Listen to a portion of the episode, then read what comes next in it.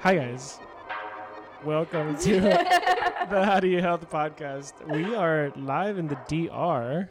Uh, it's interesting because we've been doing our road trips, Allison and I, for a while, and always filming one single, at least one podcast, Usually by ourselves. usually by ourselves. But this is the first time that we have a guest, one of our favorite people in the world, Dasha Maximov. Yeah. Well done. I forgot well to done. ask you about you last year, and I was like, I think I got it. Like, Um, like but- Scarlet Witch, Yeah. Wanda. But she's uh, she's the next um, managing manager consultant turned biohacker because she wanted to find her own health journey because of many different reasons, which we're about to get into. And uh, now she's one of my favorite biohackers, female biohacker, which there aren't very many of out there. There's a lot of women who are trying to figure it out for women right now. Correct, which is fantastic. So we're at the DR at her place. She's been an incredible host. She'll host you, just call her. call her. Uh, Come on down. and uh, uh, and I don't know. We've been having a blast, and I'm excited to talk about all the things health and business and wellness and uh, what you've been up to. But uh, yeah, let's get the party started. I'm Tex Mex Yogi. We have Allison and we have Erin as well too. Erin joining us for like the third time ever. yeah. Uh, but Something uh, like that. yeah. So let's do this. You wanna? Uh, well, Dasha said I needed to start the show off with some uh, vortexing of water, so I'm going to do this for the people watching on YouTube. Go subscribe. Nice. That's how you plug. Actually, you want you, you want to do the little uh, play-by-play? What's going on here? Sure. So this thing in the middle. Hi guys, I'm Dasha. Um, so this thing in the middle right here is called a VME, a Vortex Magnetic Energizer, um, and it was created by Randy Hatton, I think it is, who's been a water researcher for two decades, uh, kind of 20, 30 years. Um, in the middle, there's a couple of magnets. And basically, if you were able to see this, it's like that science experiment that you had when you when we were kids, right? It's spinning it and it's vortexing it. It's two glass water bottles with their lids next to each other, and the thing in the middle is t- connecting them together so the water flows between it, and that's where the magnets are. And then there's a copper ring that also is involved somehow. Yeah.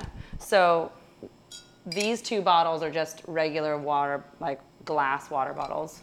Um, it doesn't matter what type of water bottles they are as long as they have the threads, because this thing in the middle will just attach to both threads. And so when you spin it, basically what it does, what Randy has found it to do, is clear the memory of water. So we know that water has memory we know, for example, if you have two different stacks of water or jugs of water, one that has negative words next to it, one that has positive words of, of affirmation next to it, we know that the, the one with positive words of affirmation is more alive, right? So if you put that water on plants, the plants will grow better, right? Um, and so this is what the, this vortex is doing. It's removing the, the negative memory of water chug, chug, chug, chug, chug. Yeah. It's removing the negative memory of water and then kind of, you know how like in Men in Black, it does that zing, and it removes all that, that, that stuff. Um, so that's what it's doing. So rather than having the negative memory of going through the pipes that are all right angles or going or being in a plastic hot water bottle or things like that now that water is clear and it doesn't have that negative memory. So you can add trace minerals to it you can add a positive affirmation you can add nice things to it to therefore make it more alive. Um, and you can start structuring it and things like that. So i just recently kind of happened upon it and people end of I don't know five experiment I guess. Um, most people say that the water tastes a little softer. I don't know if that's Yeah, I mean, well, there's a whole thing about like restructuring of water, right? Like Yeah. the way, you know, the way they teach it to you in elementary school is that water is a bunch of H2O molecules. But what actually happens is those H's and those O's all bounce around and create these huge clumps in the water. And that's a natural thing. It's, it has to do with the minor magnetism of the particles. But research has found that if you're able to break up those chunks into smaller sections of actual H2O, it's easier for the body to absorb. So even from like a science perspective, it makes sense that metals and things reacting with the water would help to chip away at that. Mm-hmm. And, and it's easier to absorb in that sense too. So I, I, I do think it's delicious, but And that, and that's just great. one of the main things that you'll find at the health house because that's what you call your place. Yeah, yeah, and I, yeah. And I love it. I was like, we, we, we weren't sure we were at when we were finding your place. We weren't sure if this was the spot because Google Maps is always weird. Yeah. Um, but we saw Health House, and that's why I texted you. I was like, well, we're in this in front of this place called Health House. I'm pretty sure this is your house. This is probably it. yeah, no, I um yeah, we called it so the place that I live in is in northern Dominican Republic, Cabarete, but then the location is Encuentro, which Encuentro means like a place of encountering, actually. Mm-hmm. So it's Encuentro Health House. So it's like the house where you encounter health. Nice. Is kind of how we thought This about is it. a totally a biohacker's house too. You've got an ice bath coming Red next light. week. Red light above us. We're vortexing water. We had another red light that just died, or else that was going to be on the show too. yeah, most of the people who come by and I like open up my supplement cabinet, they're like, "What is going on here?" Because it's the place that we're at is very kind of nature oriented and yoga and wellness, but not supplements. And so, what's what's interesting is actually that's one thing that I wanted to say. I think it's so interesting because I was living in London, living the go go go lifestyle, and I needed all those supplements and I think I still need them. But then when I come down to a place like this and I unwind and I slow everything down and I'm eating more natural foods and I'm eating like you've had bananas, like all of you guys have been, had bananas Your from our- boyfriend literally chopped down like a thing of bananas when we got here, and it's still sitting outside just as they each ripen, and someone pulls it off, and as we go, whoever wants a snack, it's Yeah. amazing. yeah. But like that's right from the source, right? Like literally farm to table. Yeah. literally. it hasn't traveled across seas and land and all of that. So it's it's in its purest form. It hasn't lost all those nutrients that seem to happen when it reaches us on our plate. yeah. Well, I usually don't eat bananas. I think that they're too sweet, Mm. but these aren't too sweet, and they look pretty much exactly the same as all the other bananas that we- I've ever eaten. Maybe a little bit smaller because I don't know what they pump them up with. And normally, like if you go to Whole Foods or HEB, they're just humongous and they're beautiful. But I'm just like, eh, It's It's, it's way too much sugar for me. Yeah. I just I can't handle it. It, it's also, I find that it's because we're closer to the equator here too, right? So I did a test for myself with the CGM, a continuous glucose monitor, um, which I'm sure you guys have all tried, right? Um, so it's that uh, for two weeks you have something that's measuring your glucose levels. And I ate a banana up in Boston, which is where I'm from, and then a week later I came down here. Same thing, right? Um, same time of day, same so sorry, no, it was two weeks later. So my, my cycle was different. So that may have affected it as well. But my blood, like my blood glucose level spikes were completely different. It was much lower here, which I would attribute to the fact that I'm closer to the sun, I'm grounding, I'm swimming, I'm always outside. So therefore I can take on more of the fruits Right. and not be as affected. Yeah, that says that says something about just overall stress load on the body, right? Like not just mental stress or work stress, but physical stress and ambient stress. You know, down here there's not very much Wi-Fi, things like that. So there's there's only so many things the body can handle at once. And in a lot of places in America or Europe, it's like you're constantly around all of this Wi-Fi and you're stressed because of work and it's the go go go lifestyle and you're not getting outside enough. So those are already stressors. Hmm. And then when you eat sugar or you eat gluten or something, your body just freaks out because that was like the straw that broke the camel's back. Yep. Yeah. Yeah. Well, Erin, you were saying you were feeling great on the food down here too. Yeah, I mean, like normally I bloat or I just feel kind of sluggish when I eat a lot of things. But I mean, I had a chocolate croissant the other day, and I'm just like, usually I'd have a stomach ache within 10 minutes of eating that, and I felt great. I mean, even the fruits and stuff, just it's that lack of preservative, that Yeah. straight from the source. Like somebody probably picked it within a mile of where we're at. Yeah. So Yeah. Well, you find that experience from people when they travel, right? Like, oh, Yeah. I go to Italy and I can eat all the bread and nothing happens, and like, Oh, yeah. and they're just so surprised by that. But um, but at the same time, even the habits are different, right? Because you go to this one store and pick up all the things, as opposed to in most places, Mm. even in a place like Italy, you have to go to three or four or five places to Mm. get all the things that you need. Oh yeah, and that was a change too for me down here. Like I'm used to going to a grocery store, and that's that. Versus here, you go to the farmer, you go to the the you know the guy brings your milk here. The you have the fish fishmonger. delivery guy bring you a tuna. Yeah, the that was juice guy, that was great. Oh yeah. juice bike guy. So today, so today we're driving. We're driving to go get some food, and one problem that is down here is people don't you know don't have the same idea about plastic or styrofoam or things like that so we've started bringing a mug or bringing a glass in the car um, for fun occasions like when you're driving down the street and then all of a sudden the fruit juice man stops juice you man. fruit That- juice man stops you and he's like hey do you want lemon juice or tamarind juice or whatever it is and so today we stopped him or he stopped us i guess um, give him a, a mug and you've got fresh squeezed Woo! that's the wind Uh, we have the windows open juice. here. Yeah. That's fantastic. yeah So I want to get into the story. First of all, the way that we met you is that uh, you were working at that time with for Health uh, Optimization Summit, yep and I guess I don't know. Were you guys traveling at the time, like just or, or do I guess researching who you were going to invite to to to the Because we met at to your Paleo conference? Effects. Is that?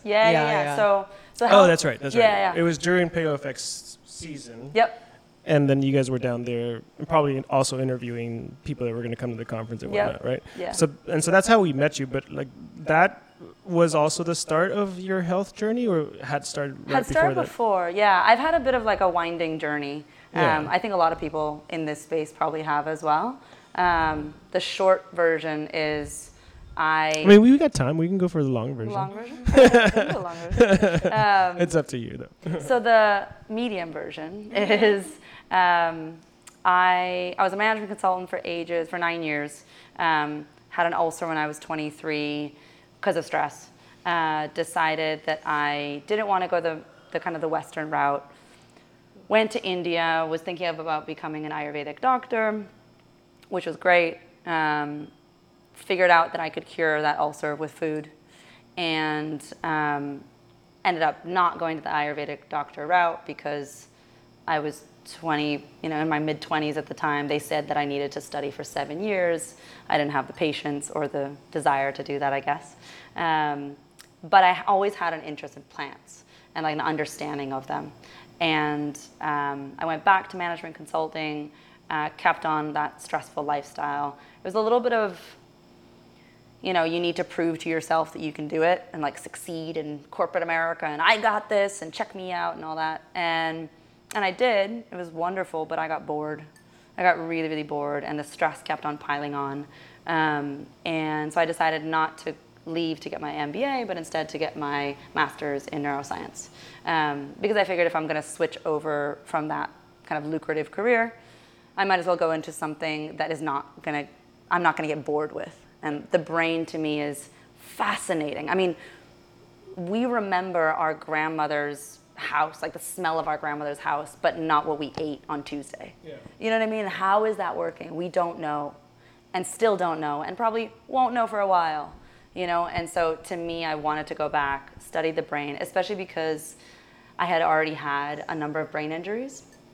Um, I had one when I was 18. We had a car accident, and then I pushed myself with sports, um, skiing, mountain biking, wakeboarding, um, kiteboarding, um, and then when I was doing my master's, I fell the last time um, salsa dancing, and the guy kind of we were spinning. I'm not. It's not a blame game, but the guy dropped me. But Um, but yeah, so I, I got dropped or I fell, whatever you want to say, um, and I hit my left occiput, which was that was probably the, the turning point for me in figuring out my health because I was somebody who very much identified with I am my brain. I am a smart person. I am somebody who thinks quickly and I can figure this out and pull everything together, right? And all of a sudden, Definitely, we can tell. yeah. and, and, and all of a sudden, I don't have my brain. I can't remember what I read yesterday. I have fatigue. I have depression. I, you know, have a 10 minute conversation. I'm like, I'm spent. I can't be here. So for me, that became that kind of hero's journey of, well, if I no longer am identifying with my brain, what am I? Who am I? Um, so I went through the Western medical system, went to Russian doctors because I'm originally from Russia, um, went the homeopathic route, craniosacral. I mean, you name all the different modalities that many us, of us as biohackers probably know of. Um, and I figured that the only person who's going to have to live with this the longest is me. You know, it's not going to be the experts who have the white lab coats and all the degrees. It's me. And so even if all the lab tests say you're fine, I know that my experience of this life is not fine. I know the headaches. I know the exhaustion. I know the depression is not fine, right? um, so that led me to also looking at my hormones, led me to realize that my HPA axis was completely kind of messed up, which is an interesting point with respect to women's health because the brain injury caused me to start looking further into women's health. And my mother, she has breast cancer, has had breast cancer and thyroid cancer. So that was a path that for me was also, you know, hey, watch out.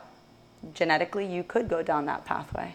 And so, I guess full circle is now I'm working with women, um, bringing women down here for biohacking retreats um, to really say, okay, let's look at your labs, let's figure out what's going on under the surface, and let's figure out that N of one for you.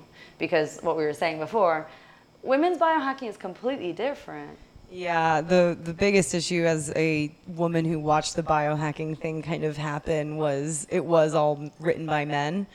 And I tried every like Dave Asprey like plan, whoever wrote anything, I probably tried it at some point. Keto, all these different things, and um, a lot of it was really shit for me. Like there were definitely good things and things that I learned, but I couldn't maintain any of them, and I was really frustrated with myself because I'm usually good at sticking to things, but it doesn't really acknowledge the cyclical nature of being a woman, and especially if you're a female in childbearing years, like you need to actually pay attention to those cycles and it's kind of disregarded in most biohacking right now because it's mainly been written by men.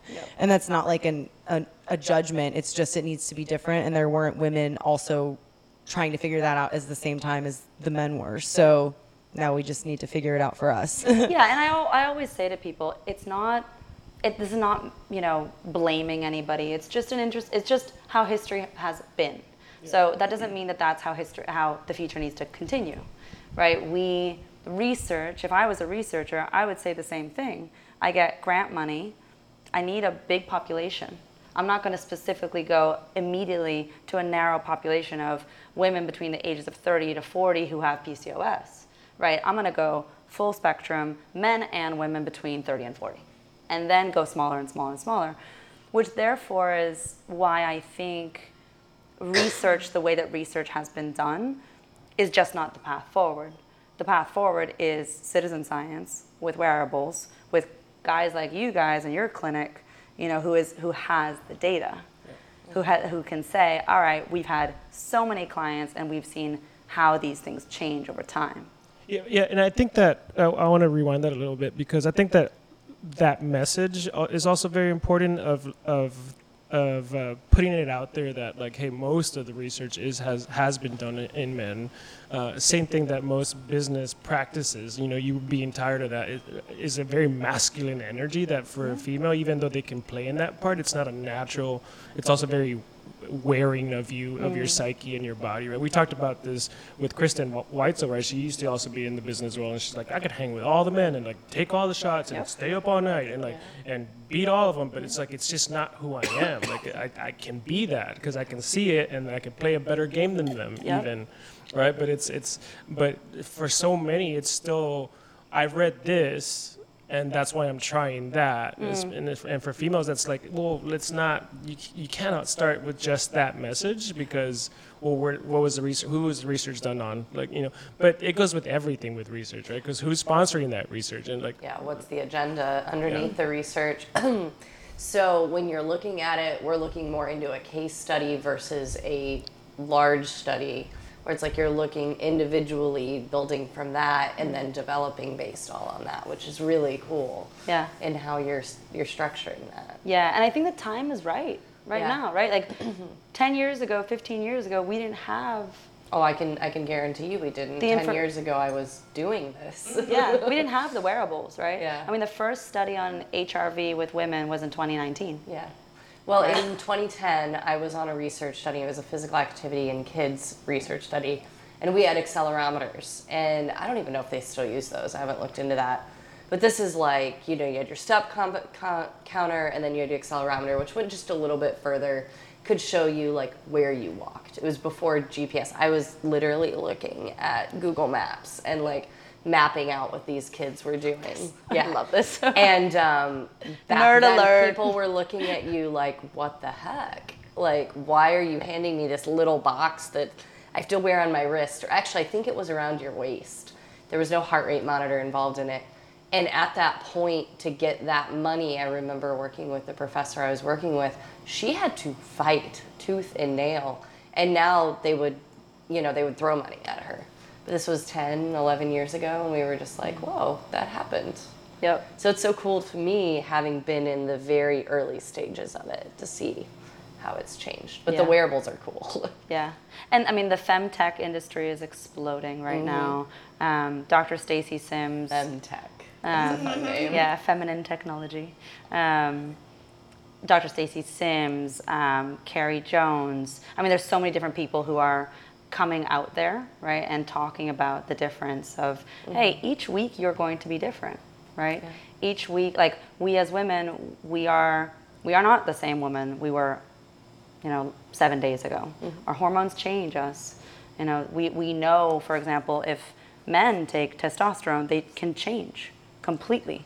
Um, women, same thing. If we take too much of something, it's Goldilocks. Yeah. So we need to be very careful.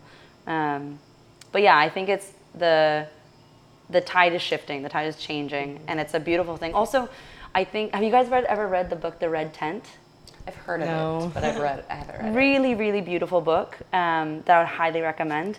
It's um, it's kind of the idea that um, you know we when we menstruate, we as women we used to back in the day all go to get all the women who are menstruating go to a tent, the red tent, right? and they they kind of sit there and they're there together. Now that would be all ages. So you get the women who are, you know, 18 years old to 35 years old to whoever whoever is menstruating, and therefore we got the opportunity to ask our elders questions and have that moment of wait what are you doing? How this is weird for me. This is awkward. I don't want to ask somebody this but what do you think? And i think we've kind of lost that ability maybe to be vulnerable with our sage elders to ask them things that were you know that were uncomfortable. And we think that on, the only people who have answers for us are doctors. Yeah, well, it's interesting that you mentioned that because uh, we have we have another podcast, um, the Box Unplugged, that we produce, and Jenna and Liz, and she was talking about how not only have we lost that art, but like for her, up until like even like 25 years old, she was just even ashamed for anyone to know that she was like menstruating, Yeah. right? And, and so she would like try to hide it as much as possible, Yeah. just seclude herself because she didn't even want her even her husband to know because there was this whole shame and like where does that stem from you think like I mean, I just know personally stories from grandmother. Like my grandma did not like she thought she was dying when she got her first period. They didn't tell them anything just in that generation, at least in my family. So like my grandma thought she was dying when she got her first cycle and then she thought, "Oh, you get your period and then it's done." And they didn't explain it to her until she got her next one. And then she was like, "Wait, I have to go through this again." And they're like, "Oh yeah." And then they also didn't explain what what it was for. They just made her feel really gross about it. So I think like a lot of that shame probably comes from until very recently most parents didn't treat it like it was a thing that you could talk about or tell someone was happening and i remember even when i was in sex ed like in elementary school them like teaching us ways so that the boys wouldn't find out you were on your period like it was it was very that wrong? interesting yeah and i'm I, you know i'm i'm not old so it's like this is recent Yeah, and yeah. Uh, I, think a lot of that does come from like I mean the red tent was probably not a fun thing like it was fun for the women once they were in there but it was also probably like hey they're gross this week send them in there so it, it's a even dirty that thing. yeah Yeah, yeah, it's like kind of like an isolation thing Mm-hmm. of like we don't really know what this means, so you guys go all over there. And I mean, you do have if someone has a very strong cycle, they will pull everyone with them. Sure. That's that whole idea of the coven, of the idea that you're all on the same cycle. There must be some sort of magic going Mm-hmm. on. I mean, when I was a teenager. My, my parents were always very open. My dad would like go buy the tampons and stuff for my mom and be like, oh, it's that time of the month again. And I remember getting a book from the library because I was an avid, I mean, I'm still an avid reader, but I was a real avid reader back then. And I couldn't tell you the name of it, but it was like all the women's health, like, this is what's going to happen to your body. But how many people actually let their kid read that when they were like 10 years old? Like, my mom's like, oh, cool. I don't have to teach you. Have fun.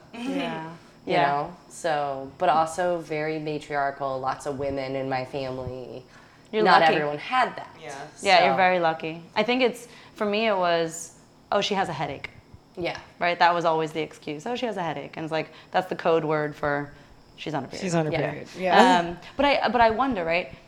How much of I only learned that we have four phases to our cycle, probably in the past three years. I learned that this year. I Yeah. thought there were two. I knew because I didn't want to get pregnant. Yeah, and I mean maybe it's it's time to, you know, let's have a couple of these mythbusters. So you cannot get pregnant every single day of the month. Yeah. Right. Fun factoid. uh, you can only get pregnant around ovulation. So many people don't know that, right? The scary part about that, though, and I've actually had this conversation with my sister, who's a female. She's a family nurse practitioner, very into women's health. And I actually asked her, because I'm like, I know that it is around ovulation, but one of the issues that we have in our society is that women's cycles are so jacked up that you could be ovulating a day before your period. And she's like, that's the scary part for anyone in my field Yeah. because most women don't have a regular cycle anymore. Yeah. Yeah. Very true. Yeah, Very. but very it is. It's like three days before and three days after is the technical, like if your cycle is perfect. Yeah, yeah. So with that, anytime that I have clients like that, Mm-hmm. it's and, and anybody who is a woman who is starting to biohack, I and, and this might be controversial, but if you re- really are truly looking to optimize your health, start really understand your cycle, Mm-hmm. right? And what I mean by that is get off the different contraceptive things that we're doing, birth control, um, rings, and all that. Because that is messing up your cycle. That is messing up your hormones. Your hormones are dictating how you live your life, like experience this life, right? Leptin, ghrelin, I mean, those are two hormones that are telling you whether you're hungry or not. Um, the sex hormones tell you whether you're horny or not. You know, like all of these things, these are hormones that tell us the quality of this life, right? So I think that's it's controversial because a lot of people will say, "Well, my doctor has put me on to birth control because X, Y, Z reason," right? Um, PCOS, endo, uh, endometriosis. Um, Acne. I was gonna say acne. Yeah. Manic depression. That's Manic always like the one that depression. surprises me the most. Is like, That's come on, why I got put on Yeah. it. seriously, like, come on. Uh, But I, Mine was mania. I don't necessarily get it, but I get that get it get that it happens. I get it, I get it, but it's a band aid. Correct. So yeah, do you want to put a band aid on for 20 years? You know? And then all of a sudden decide to play God and say, oh, boom, I want to get pregnant. you know, and that seems to be what's happening. It's like band aid, band aid, band aid, band aid, and then, oh, what? I, I now want to get pregnant. And there's. And I can't And I because there's well, well, that's kind of one of the. And We I- have a lot of clients in the in the office that come in for for, for a minute there. the- It was a pretty good chunk right before you came in. Of It was our- when I of our- started, of our clientele. were, like, it was it was women coming in. They were trying to get pregnant that had been on on birth control for you know 15 years or 20 years, and then it's like I can't do it. And well, the first thing is like, well, it's gonna take time. Like you just. I always like to explain it like because it's the, the hormones are it's communication right it's basically your body one part of your body communicating with another part of your body but if you're suppressing that and and you want to be friends with your body eh, but like if I if you were my friend and every time we try to communicate something I'd be like whatever That's and it. then all of a sudden hey let's be friends and you're gonna be like I don't know right like you'd be I'm hesitant good, yeah. and, and so you have to build that relationship again, and that's the only way that I can that I can kind of understand it because I'm not a woman, but just hearing the stories, I'm like, it kind of makes sense that you're not just gonna all of a sudden get pregnant whenever you want because Yeah. your body's like, who the fuck are you? Yep. not in a bad sense, but it's like, And in that same scenario, Dasha forgot how to talk to you. So that's the other thing. You reach out to her and say, "Hey, I'm here Uh-huh. now." Dasha forgot how to talk to you. Yep. So it's Yeah. like because there's been this third-party message coming this whole time, kind of just filling it in, and so Of like, you're no good, you don't know what you're doing. You're no good, and also you're taking this extra pill that's doing Dasha's job and answering for her. That's it. And so when you release that and get rid of that, and then suddenly it's Dasha's job to answer you again, it's not. I don't know how to answer. I don't know whether I should be yelling at you or whispering at you. I don't know whether I should be, Yeah. you know, like it's. Can I trust you? Right? I don't know if I can trust you. I don't know if I'm safe, which I think we were kind of saying this in the beginning too, of or kind of beforehand, of one of the biggest problems. I know. we're gonna pause while Erin's while we clip. issues putting her clip back on. There we go. Oh, Gotta be smarter than the material. Clips in.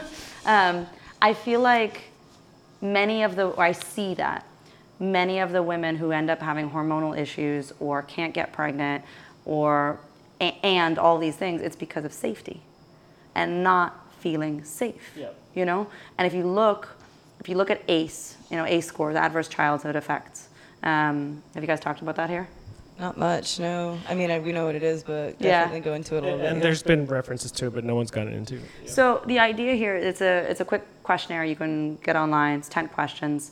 Um, ACE, adverse childhood effects.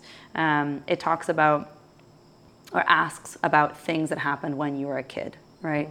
I believe it's under 18 years old.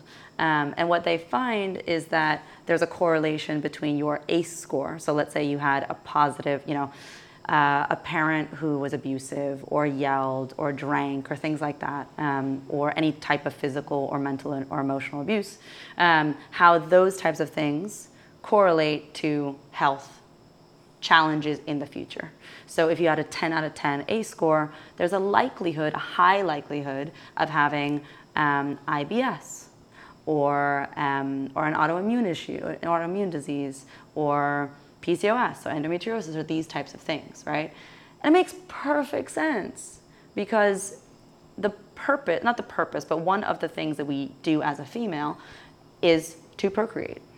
And we can only do that. The signals that we're given is create a child, create a baby, if the environment is safe. Yeah, you're not going to bring a child into danger. Exactly. Like, why would you? Exactly. If that? there's famine or, st- or, or yeah, if I can't feed feed him or her, why would I bring them in? Right? The first thing to go is okay, you're not going to have a cycle. Mm-hmm. Right? If it's not safe out here because somebody's yelling at me or throwing things at me or I don't feel safe, my body's going to shut down. My my sexual I mean, even sexual distress, right? Sexual and by the way, that- desire is going to shut down. that presents itself with the men too, right? Because it, Yeah. it's like they're like, come in for testosterone because I just can't get it up, and it's like, wait, what else is going on here? Like, it's not, it's not going to be just the testosterone because we know 80 year old men that can get it up still, no matter no matter what. right. yeah, you're not just gonna jump. it. You're not just gonna jump directly to give me testosterone supplements. It's like, yo, how's your sleep? How's your diet? Right. What's your trauma? Like, there's a lot of things to get to before. How's your safety, right? Yeah. And I think that for me, that's like, it keeps on coming up. Like, how many women do we know? Okay, I can say it for myself. How many women do I know that on a day to day basis don't feel safe? So many. Right? Yeah. Like It's- walking, it's I mean, here we had a workshop on, on trauma. And we talked about it, and there were women who were saying, I don't feel safe walking down getting catcalled. Yeah, there's a, a researcher named Dr. Alison Armstrong, and she does a lot of she has a lot of books on how the male brain versus the female brain works and how to better communicate between the two. Um, but that's like my favorite part of her How to Understanding Women book is she mm-hmm. recorded it as a workshop, and you hear in the audio she says, "Okay, men, this part's gonna surprise you, but I'm gonna ask the women a question and just watch what happens." She says, Every woman in this room, raise your hand if you've felt unsafe in the past month. And you just hear every woman's arm go up. And she goes, Keep your arms up if you felt it in the past week. And you hear a couple fall. And then she says, How about in the last 24 hours? And like maybe half of them fall. So that's right- left with probably a third of the room with their arms up, having felt unsafe in the last day. Wow. You know, and she just says, Men, look around. Yeah, men, look around. Like, you guys don't think about this because you don't have to. And Mm-hmm. that's, you know, due to evolution, that's due to a ton of different things. Mm. But inherently, women know we are more at risk because we're physically smaller, and that just places an inherent fear. And if you have any sort of thing that enforces that in your life or reinforces that, you're just going to be more aware of that fear. Yep. And Yep. so it's it's more of just knowing how to work through that and finding the community to help you feel safe. But there's so many things that go into it. It's, Yeah. it's a whole rabbit hole. Yeah, and a there's very um, big rabbit hole. very large rabbit hole you can go down. And that could be as simple as, like you said, getting catcalled. Or like, I- I'll tell, I'll tell. Because you don't know what that's going to lead to, right? Like, Right. what- Yeah, I'll tell You don't know Is how this guy people- really coming at me right now, Yeah. or, or or is he going to just stay put over there and just yell something? Like, Right. There's no way you can know that, right? Like, Yeah. Yeah. I remember I, before I went to college, I took a course called model mugging. It was awesome. um, it was basically like 12 weeks or something like that, where there was a guy dressed up as a Michelin man who allow, who taught us and they allowed us to just go full on, full force, kicking, screaming, doing whatever. And the intention was to break that fear, right? So because you're going to college, you don't know what's going to happen, you don't know where, you know, all all of that stuff, and we're not taught as women to take up space, right? Or protect ourselves. And and I remember at one point there was a lot of um, vocalization in it. And so whenever you did something, you had to yell what you were doing. So as an example, because I have one. Um, as an example, if somebody's coming at you, um, you would put your hands like that, like little tiny um, pointers, and jab them into the eyes, and you would s- scream out, eyes, right? And you take up so much space. And it was intentionally, as, I mean, kind of primal, of if you take up space and if you're loud, then whoever's coming at you, unless they're willing to get loud and big, they're gonna cower right? And we as women, we don't we don't do that. So for example, you know, I've had one of the other things that they said was if somebody's coming near you and you don't want them near you, don't just be like hee hee hi, thanks. Like Right. That just makes them like kind of right? keep They'll going. like, all right, sure. They'll interpret that as like a, oh, haha, keep going. Exactly. Yeah. And so I've had times when somebody's standing next to me, you know, that's a little too close, and I'm gonna get a little loud right now. Um, and instead of just saying no, I mean, instead of just kind of walking away, it's, can you stand back? And it's a little loud, and it's a little extra, and it's a li- and if they get a little closer, then you already know that that's not. That's like, not the place to that's be. not yeah. the place to be and you get louder and you get bigger and there's i feel like there's so many times that we're nervous about putting up a fight Yeah, I to tangent a little bit. I had an experience like that in college. I'm just very thankful that my dad raised me the way he did. He always was like, "You better not start a fight, but you better damn well know how to finish one." You know. Um, I was walking on Halloween down Sixth Street in Austin, Texas. I went to UT. We were me and my friend were walking back to the bus to go back to campus after a party. We were in Halloween outfits, you know, but we're not like dressed all skanky or anything. We're just in Halloween outfits and she's walking next to me closer to the buildings as we're walking down the sidewalk and suddenly like a homeless guy just appears and says something about like hey cuties what's up? And we, we just kept walking and suddenly i hear brittany go and i turn around and he's got her arm. Mm-hmm. And i grab her without even thinking about it i grabbed her other arm and i reached into my purse with my other hand and pulled out my taser. Nice. and i said back up. Did mm. exactly what they said in that mm-hmm. class and he let the fuck go so fast. Yep. and he was like, "Oh, sorry, I didn't know." But like that was in, just instinct for me, but probably because I had a dad who taught me to be that way. Yeah. so that sounds like a really cool class. That yeah. You took. it was awesome. I would love i would love for every single woman to take something like that. Yeah. because it's it's how to be physical if you need to be. Yeah. right? And how to how to how to set that boundary. We always talk about boundaries boundaries boundaries. Okay great. What about a physical boundary? Yeah. Mm-hmm. right? Hey i'm not comfortable.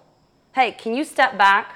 Yeah. and if they don't okay well let's go Right. you know or let me get others involved to be like hey this this dude or this person whoever it is man or woman is not giving me space right. Yeah, and as as a bartender of 15 years, a five foot two hundred pound girl squaring up with a six foot five man, he'll step the fuck back. yeah Yeah, because That even is if Yeah. frightening to them. even if in the moment they're like, "Oh, fuck this," whatever. Like they're as soon as you stand your ground back, they're like, "Oh." and if not, just stick them in the kneecaps. It Yeah. works every time. like I don't because it's a I don't want to deal with that. Actually, Yeah. that's not easy prey. And Right. actually, I don't. You know what? There's some I can go elsewhere. Yeah. Right. It becomes primal quite quick. yeah. Mm-hmm. Right. That's exactly what it is. It's Yeah. primal. So like fear, we're talking about like fear and feeling unsafe. Like, how do you even start working on that with someone? it's a long road sometimes, right? Probably Um, individual. yeah, it's very individual. It's very it's it's going back to say, okay, where is this coming from, right? When did because there's there's the physical, there's the emotional, there's I mean there's the psychological, right? And it's um, I have a friend of mine who was very nervous around social situations, right? And she told me a story which was great, which was small moments of getting bigger and kind of overcoming that fear, right? I, I can't remember the psychological kind of the term right now when you're increasing the dosage, I guess, um, from a from a trauma perspective. Titrating it. Kind of titrating yeah. it, I guess. Reverse titration. Yeah, which is which is in her case, she was nervous about social situations, right? So what she did was she said, okay, every day when I go to a coffee shop, she would go to a coffee shop to work. She's like, I have to say something to the cashier right? I don't have to say a lot, but I just have to say something like a sentence, a word, a phrase, something to engage, right? And so every day she did that, a little bit, a little bit, a little bit. And she got over the fear that that person is going to just scoff at her. Right. Or say something nasty, or not pay her any attention, or pay her any mind, right? So over over time, now she's gregarious and she's out there and she's, you know, she's doing. It's the same thing as like stage fright, right? Yeah. Um, but I think with respect to trauma, it really is one going back in memory and two figuring out kind of what is holding like what is holding it back to release that And maybe Right. 'Cause it actions could- that are being used to repress it too. yeah it, it, it just could be stories that you're telling yourself how many stories have i told myself of i can't do that or i don't want to and it's wait no that's something that happened back then that's still replaying right um, and it could be you know trauma we talk about trauma as something that's massive it doesn't have to be massive it can just be oh that person reminds me of somebody else who looked at me nasty when i was 20 years old Yeah, and, and Right. there's another thing that with trauma, people also think that it's a huge event that Doesn't caused that. It could also be a lot of tiny events repetitively, right? Like that's another thing that Micro like, traumas are Yeah. huge. yeah, that you never maybe once or twice or or, or even ten times wouldn't have, have affected you, but like Mm-hmm. it happened so many times. And it could have just been the way someone looked at you constantly when you were at a certain age, and, and now it's just becomes a natural reaction to anytime any someone's any anyone looks at you looks at you in any semblance of that resemblance of that, which is which is, I think. You've read. Uh, we're reading, or we. I know I've read it. You. i'm are currently, reading. rereading the body keeps a score Oh, and have you read it? I haven't You yet. haven't Erin read it, but started it today. reading- Yeah. Oh, no, I've read it before. It's been a while though. so Yeah. the body keeps a score please read it everybody Yes. It's really good. it's a tough book i mean you and i kind of both said right like we'd take it and put it down It's definitely one, one of those and put it things down. you just like. I'm gonna have to process that for a couple of days before I can go back and read that because like, well, there. Well, first of all, there's there's a lot uh, that you can learn, Hmm. but there's also a lot that you have to face, and and that's tough, right? Because because it's like whoa, like that just because it opens up things in you as well, and and, and which is which is what any book should do, anyways, Hmm. right? But but yeah, sometimes like just the examples that are given are just like whoa, like that's way too much for me. Mm-hmm. Um, but then as you let those sink in, it's like it doesn't have to be that big.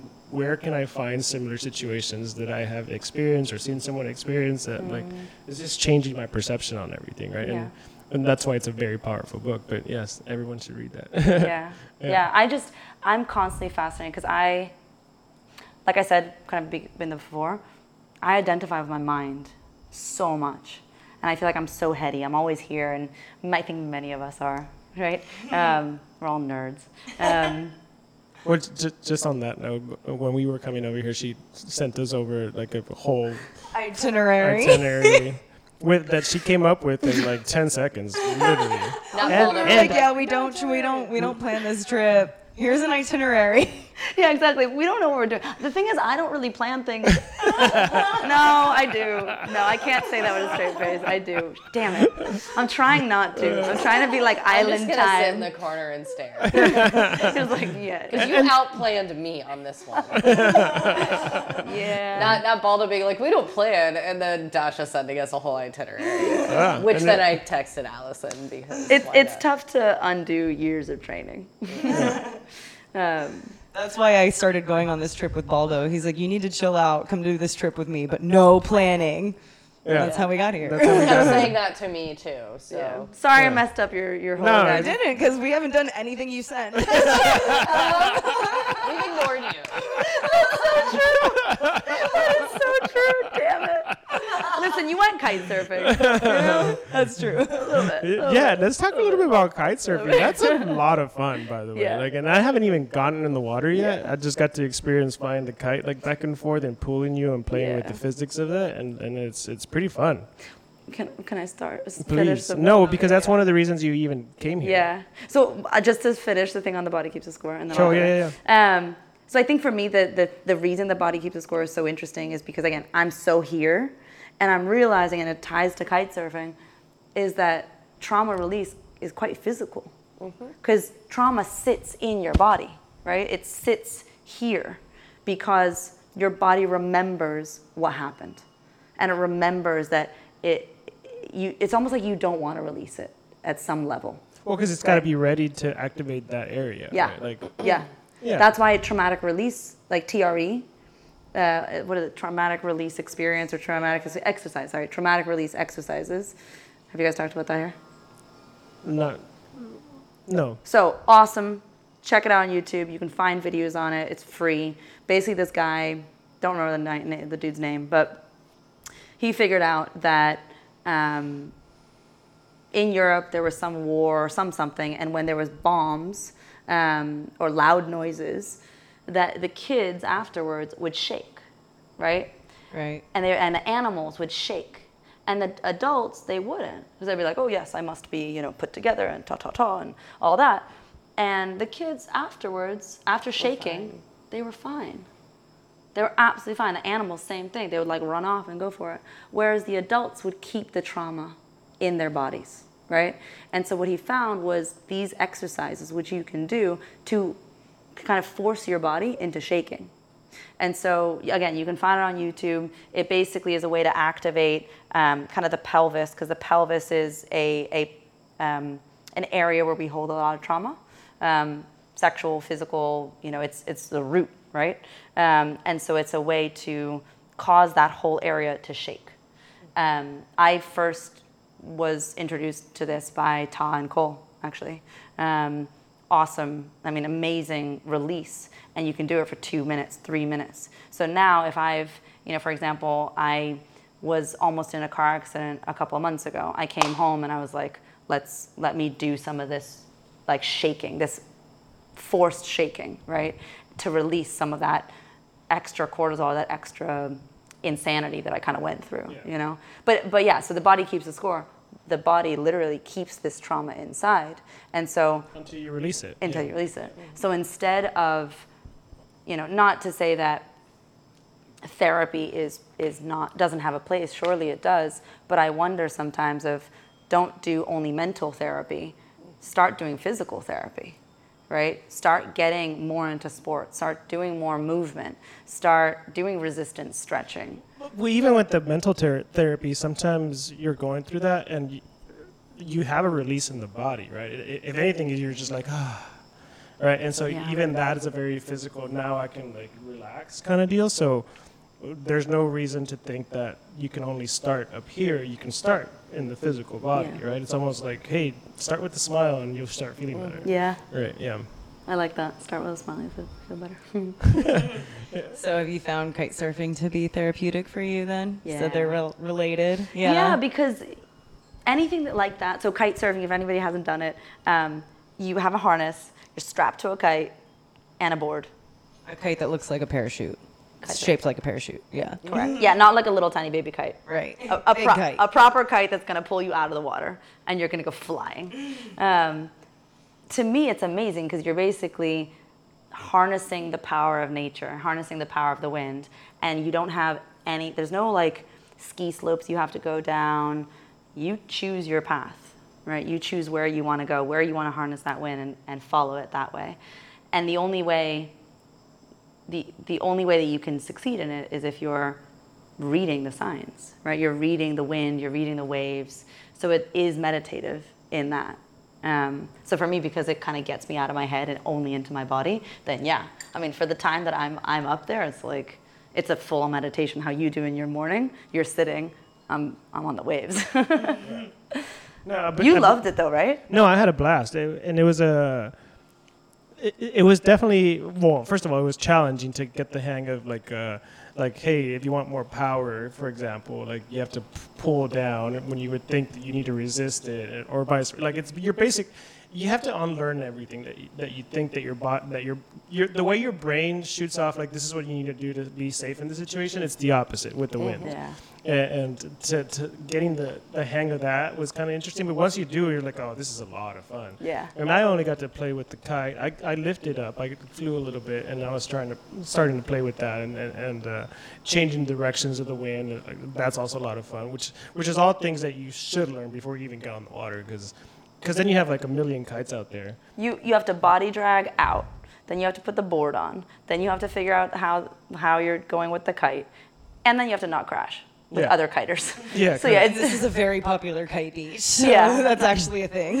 yeah. So Cab is known around the world as as a top spot for surfing and kite surfing. So we probably saw what like 100, 200 I took out kites out so there. many pictures of just hundreds of kites down the beach. It's beautiful. Yeah. It's Yeah. a lot though. Yeah, I'm yeah, very yeah. impressed at how little accidents I saw actually. Yeah. But yeah, it's I I like what you said because when you're holding the kite, right? So physically, we're used to this position, that kind of hunched in position, as protecting your core, protecting your insides, right?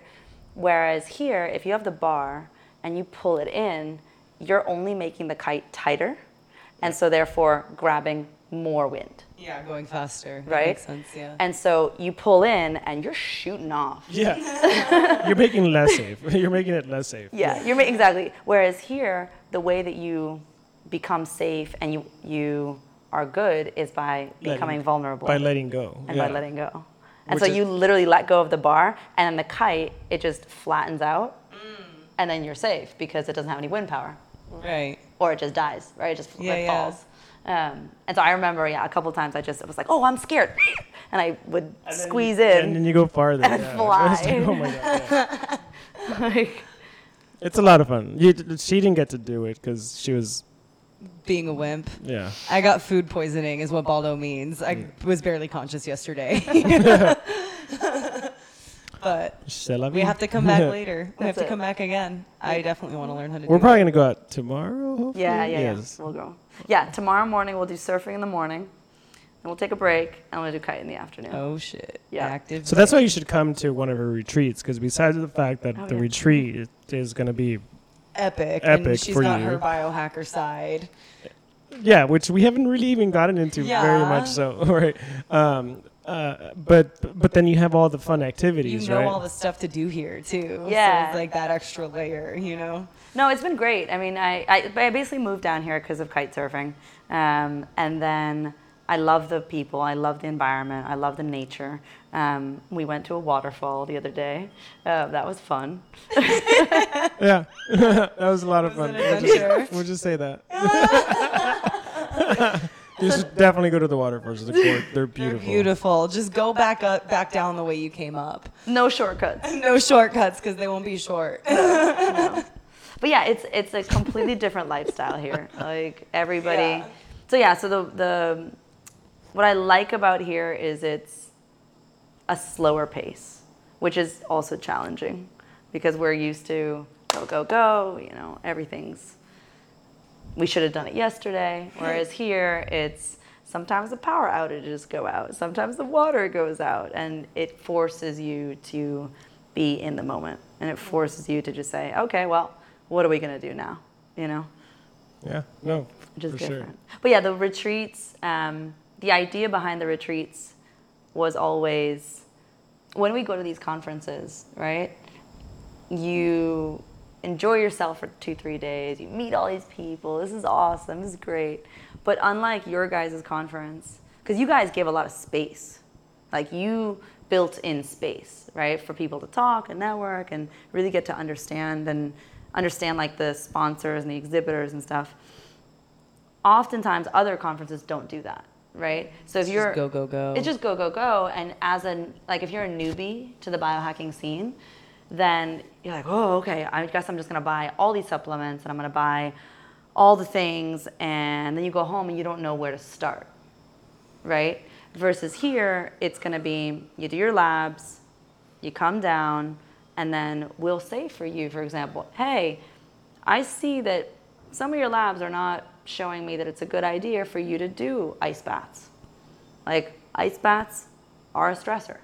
If you have adrenal fatigue, if your hormones are out of whack, I'm not going to recommend that you do an ice bath, right? Or if so, then you're not going to do it for five minutes. Like a lot of people, are like yeah, more, more is necessary, Right. right?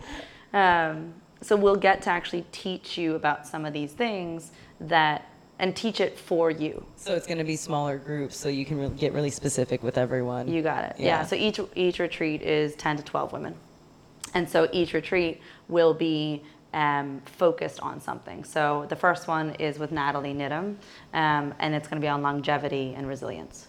So how do we, you know, she's more than kind of more than two decades my age, and she's focusing on longevity. I am as well right? Both of us are talking about longevity and how do we stay strong and resilient throughout the decades. And many of the things that she started when she was in her 20s, I'm doing now as well, right? So figuring out, okay, let's look at your chronological age, let's look at your biological age, let's figure out whether you can reverse that and what are the things that you can do, like what you, you kind of did, right? Yeah, I, I've just taken the approach of what else is out there. What am I not? You know, what can I try that sits well? There's plenty of things that I try that I don't do all the time, Yeah. just because it's like it. It's not convenient. It's not like I don't. I don't enjoy it because I think part of it all is to enjoy it, right? Like that's probably the most important thing, right? Because I think joy in itself will make you younger, um, and, so and l- there should be a whole practice on that. Like the power of joy will bring you youth for sure. Um, a- and, so, like, if you're not even enjoying it, if it's stressing you out more than you want to, then you probably shouldn't be doing that, right? But and so, um, but it's important to know about all these things, right? Like that's the whole point of this podcast. How do you health? Is like, hey, figure out like all these tools, all these people talking about these things, all these people practicing these things, and find out which ones are good for you because there's not one answer. There's and there, there's not 20 answers. There's there's tons of There's options. seven billion answers. yeah, and so which one's the best for you? Which one do you want to have the most? Which ones do you want to try just for a little bit? You know, which ones do you want to create a challenge around it? I love creating challenges, uh, and and then find the, the best answer that fits you and your lifestyle. And then if you move, it's probably gonna be different there, and, and that's fine, right? Like don't stress out about like, hey. Well, now I live over here and I can't do those things. Yeah. Okay, well, you can do other things now. Yeah. and, and that's what's fun. yeah. And and own that story. I feel like many many times people will say to me, "Oh well, this person this person said this and this study said this, so therefore that's true." No.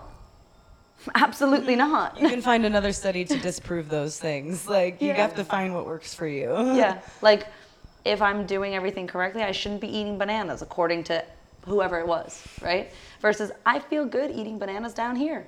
You know, some of you guys did too. Yeah. Like That's the only thing I could keep down with my food poisoning, so I'm taking it. I mean, it's literally the scientific method. Fuck around, find out what works for you. Yes. It's my favorite way to describe the scientific method.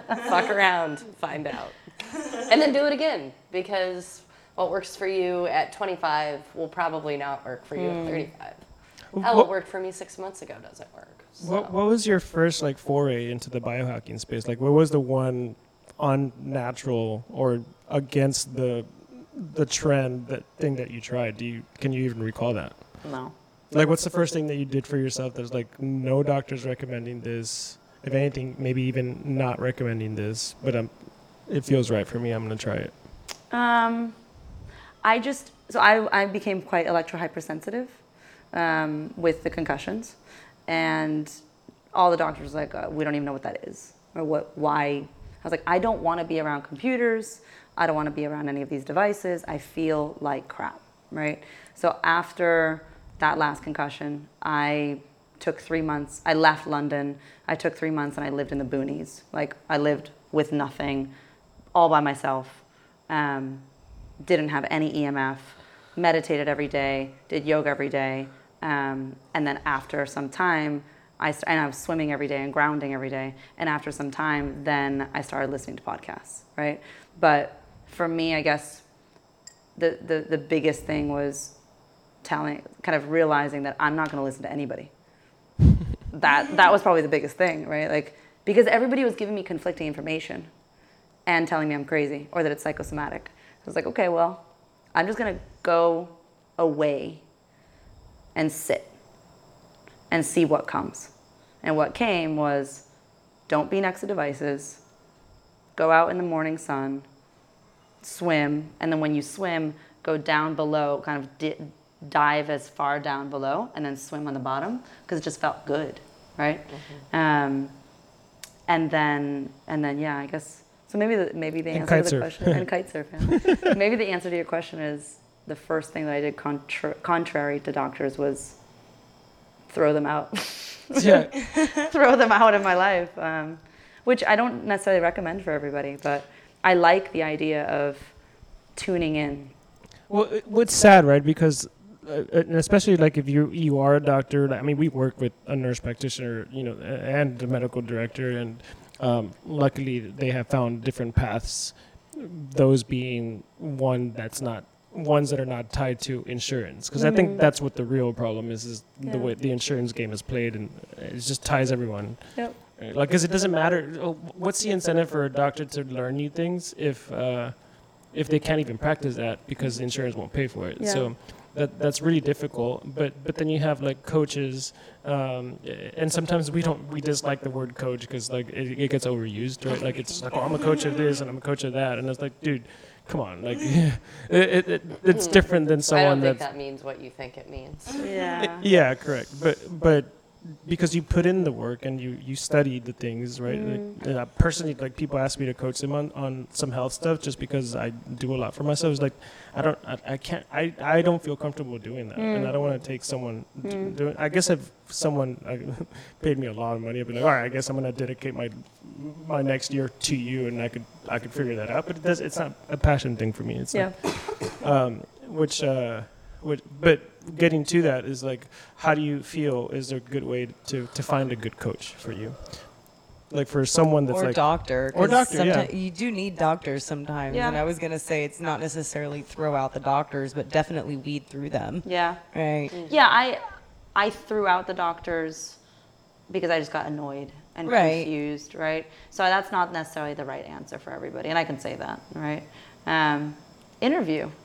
I would say interview, right? I want to know first off, and this is this might be a little again controversial, but I want to see what I want to be in front of me, right? So if my doctor does not look healthy, I'm not going to continue going to them, It's fair, I think. right? like I see, you know, within the government right now, within medical, like you see, you know, the, the head of the medical department in XYZ country, not all of them look healthy.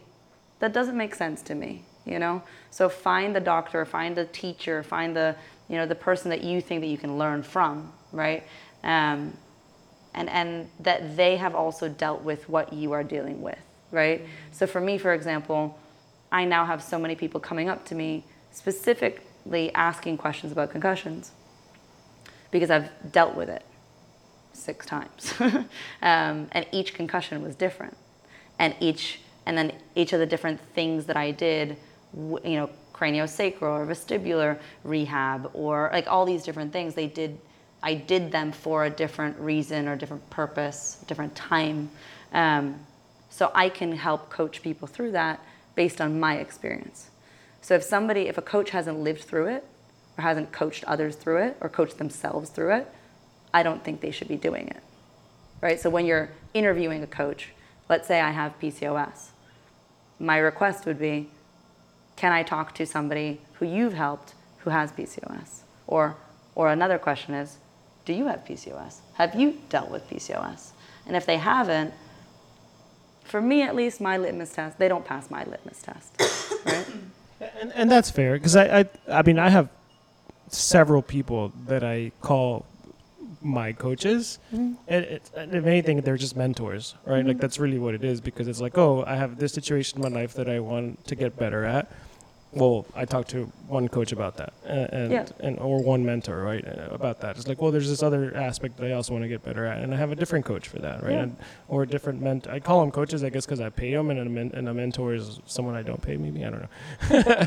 uh, that's how I. At least that's my own little definition inside my head of things. Between, um, but but yeah, I mean, maybe that's that's that's what it is, right? Ask all the questions about that certain subject that you want to improve, or Yeah. um, Some of it is also, and this is the woo side, I guess, but it's a feeling, right? Like, yeah. yeah, I mean, if you Like, don't if you click don't with get the feel- woo. person, I like we- if you don't if you feel don't good click with yeah. the person, if they don't make you feel good, it's not going to be a good relationship. No, I'm not going to take advice from somebody I don't feel good. Yeah. Right? If I don't trust them, if I don't respect them, even if they didn't have all the degrees and all the accolades and the followers and all of that, you know. Also, also the question becomes to me: How much? What are you looking for? Right? Do you want once per week? Do you want? Do you know what you want? Do you need somebody to kick your butt, or do you need somebody to be nice to you? different kinds of coaches for, for a health perspective, right? Do you need somebody who's going to be checking in on you and saying, hey, listen, I saw on the app that we're using to communicate that you didn't, you know, you didn't take your vitamins or you didn't log it in, or do you want somebody micromanaging you? Because some people like that. Um, or do you want more of the, the higher level? You know, I'm going to check in with them once every two weeks. I got this, leave me alone, right? Um, I think it's figuring out for you what is the good, like what, what kind of a client are you, right? Yeah. Yeah. And that might not be the one you want to be. you need to be realistic about the Yeah. one you are. like I'm, I'm the type because I used to do rhythmic gymnastics, um, and my coach was very on it, on it, right? Very, very Russian. um, the best kind of coach for me is somebody who's going to be like dictatorial, Right. Um, and be like, all right, let's go, come on, Yeah. you got this, right? Not the soft, like the soft side of things is just not going to work, Right. As a coach, right. as you know, in a relationship or as friends, that's not the same. Don't boss me around. Don't boss me around, leave me alone. So um, the one thing that I that I s- somewhat failed at was uh, to identify you also as the founder of of WealthCo. oh yeah. Um, it's like, oh yeah, but all this conversation has led to this because it's it's it's a little bit of it's encompassing a little a, bit- a little bit of everything that we've been speaking about, Yeah. right? So tell me about how you're the, it even came about that like I'm I have to do this because I imagine that's how it felt like I have Yeah. to do this. Oh yeah, yeah, yeah. Um, so WealthCo stands. It stands for Women's Health Community. So W Health Co. I feel like I have to explain that sometimes. Um, That's fair. that's fair. Um, the idea behind it was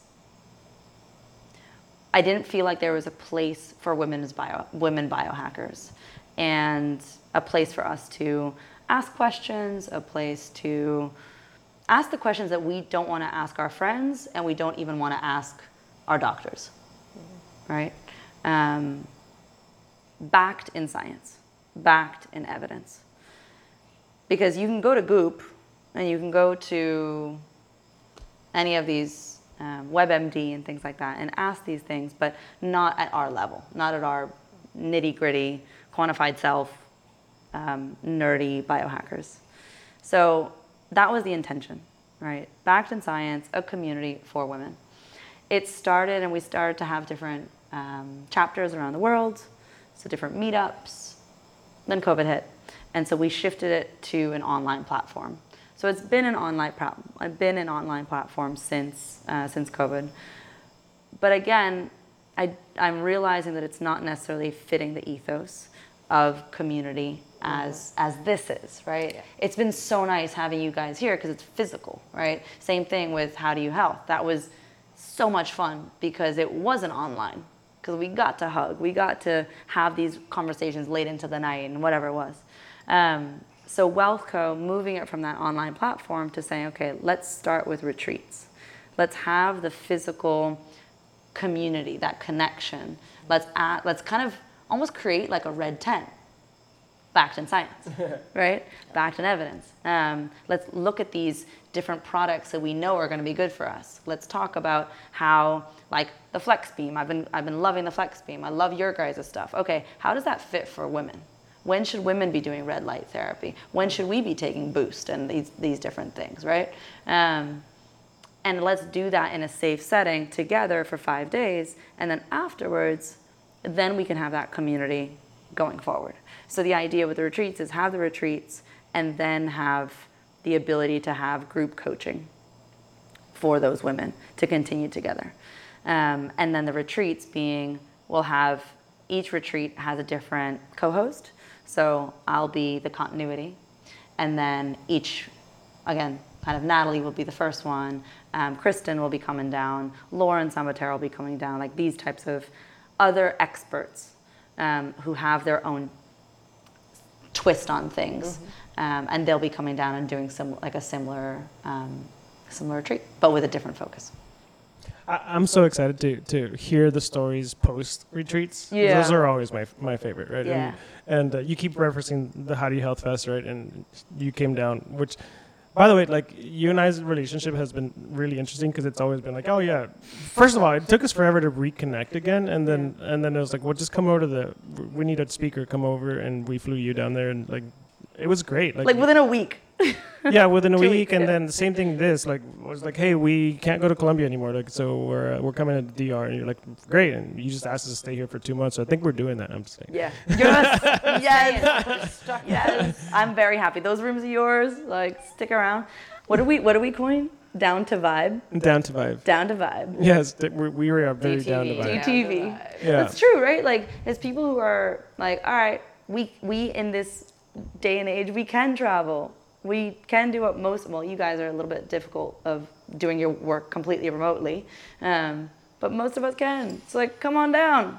You know, it's, Yeah. it's beautiful here. It's not, you know, people are open. The place is open. Like, it's easy to fly down. It's very easy to fly down. Yeah. Actually, Uh, flying back might be a little bit tricky, but I don't. flying back, you need a PCR test. Whatever. It'll be quick and easy as well. Yeah. uh, exactly. We want to manifest that. Yes. Um, yeah, they're just gonna drop all the restrictions for like a day. that one day. Yeah, that that that's how it happens. Yeah. um, but no, but uh, the, the retreats, I'm excited too because I, we're, we're going to have some of the wearable companies involved as well. So then if you think about it over time, then you'll have that continuity of n of ones. So you'll have a bunch of n of, of n equals one, right? Um, so that we can then see, oh, wow, okay, you came down, your sleep was horrible. Then when you were down here, your sleep was fantastic, let's say, right? There's no EMF, there's, um, you're on the beach, you're grounding, you're doing all these things. Um, now you go back home, what has changed, right? Oh, was it your cycle? Maybe not. Was it your environment? All right. You know, what, what are those different things that we can start changing? So then for women, we start being the research team. So rather than it's the old school research of Johns Hopkins and Harvard and all these mm. these places that need grants and long-term longitudinal studies, we become the long long-term longitudinal studies. It's studies. more grassroots, mm-hmm. more mm-hmm. in in the in the in the mud, in the jungle. yeah. in the jungle. Because then it's also like you and I can start having that conversation of, hey, we've done the same things, but we're having different results. Mm-hmm. All right, now what? What do we do with that? Yeah. right? Or we start saying, we start seeing, okay, these women were on birth control for 10 years. What are the patterns for them versus the women who are not on birth control for 10 Yeah. years? But we learn faster together, right? Yeah. Like we, we grow stronger together. I mean, it, the whole like it takes a village, right? To you name it. There's so many things you can apply that that it takes a village to whatever. Mm-hmm. Um, most of the times it's referred to like it takes a village to you know help Raise a to, to child. raise Mm. raise a child, but. When do you stop being a child? Is is really my my Well, hopefully question. never. Because it's way less fun when you Uh, yeah, I mean, my word, my favorite word is still poop. So like, when I don't think I'm done being a child. I can poop better than you. I mean, I love the concept of Leela, which is just childlike in- innocence. It's like Yeah. Countess Leela. Yeah. What what do you have a? Pro- I, I I've asked this question to many different biohackers. Um, what uh, do you have a process for how you, you know, try different devices, uh, with, because there's you know even with red light, for example, Um, there's there's tons of them, right? Like, how do you have a process of identifying which are the best? Like, what what are you what are you looking for? Yeah. Um, it, not just with red light, but do you have a process in general for uh, for trying new um, biotech? Yeah. First, go into the science. Be the nerd, right? Um, I want to understand why I'm putting it on my body, or in, on or in my body, right? So for me, it's if I don't understand the why, I'm not gonna do the how, I'm the same way. right? Sorry to interrupt. I No, would- just was going to ask you because I think a lot of people who are interested in biohacking right now are that way. Yeah. And there's this quiz called uh, Gretchen Rubin's Four Tendencies Quiz, Uh-huh. and it's basically how you achieve goals. And there's there's four different people.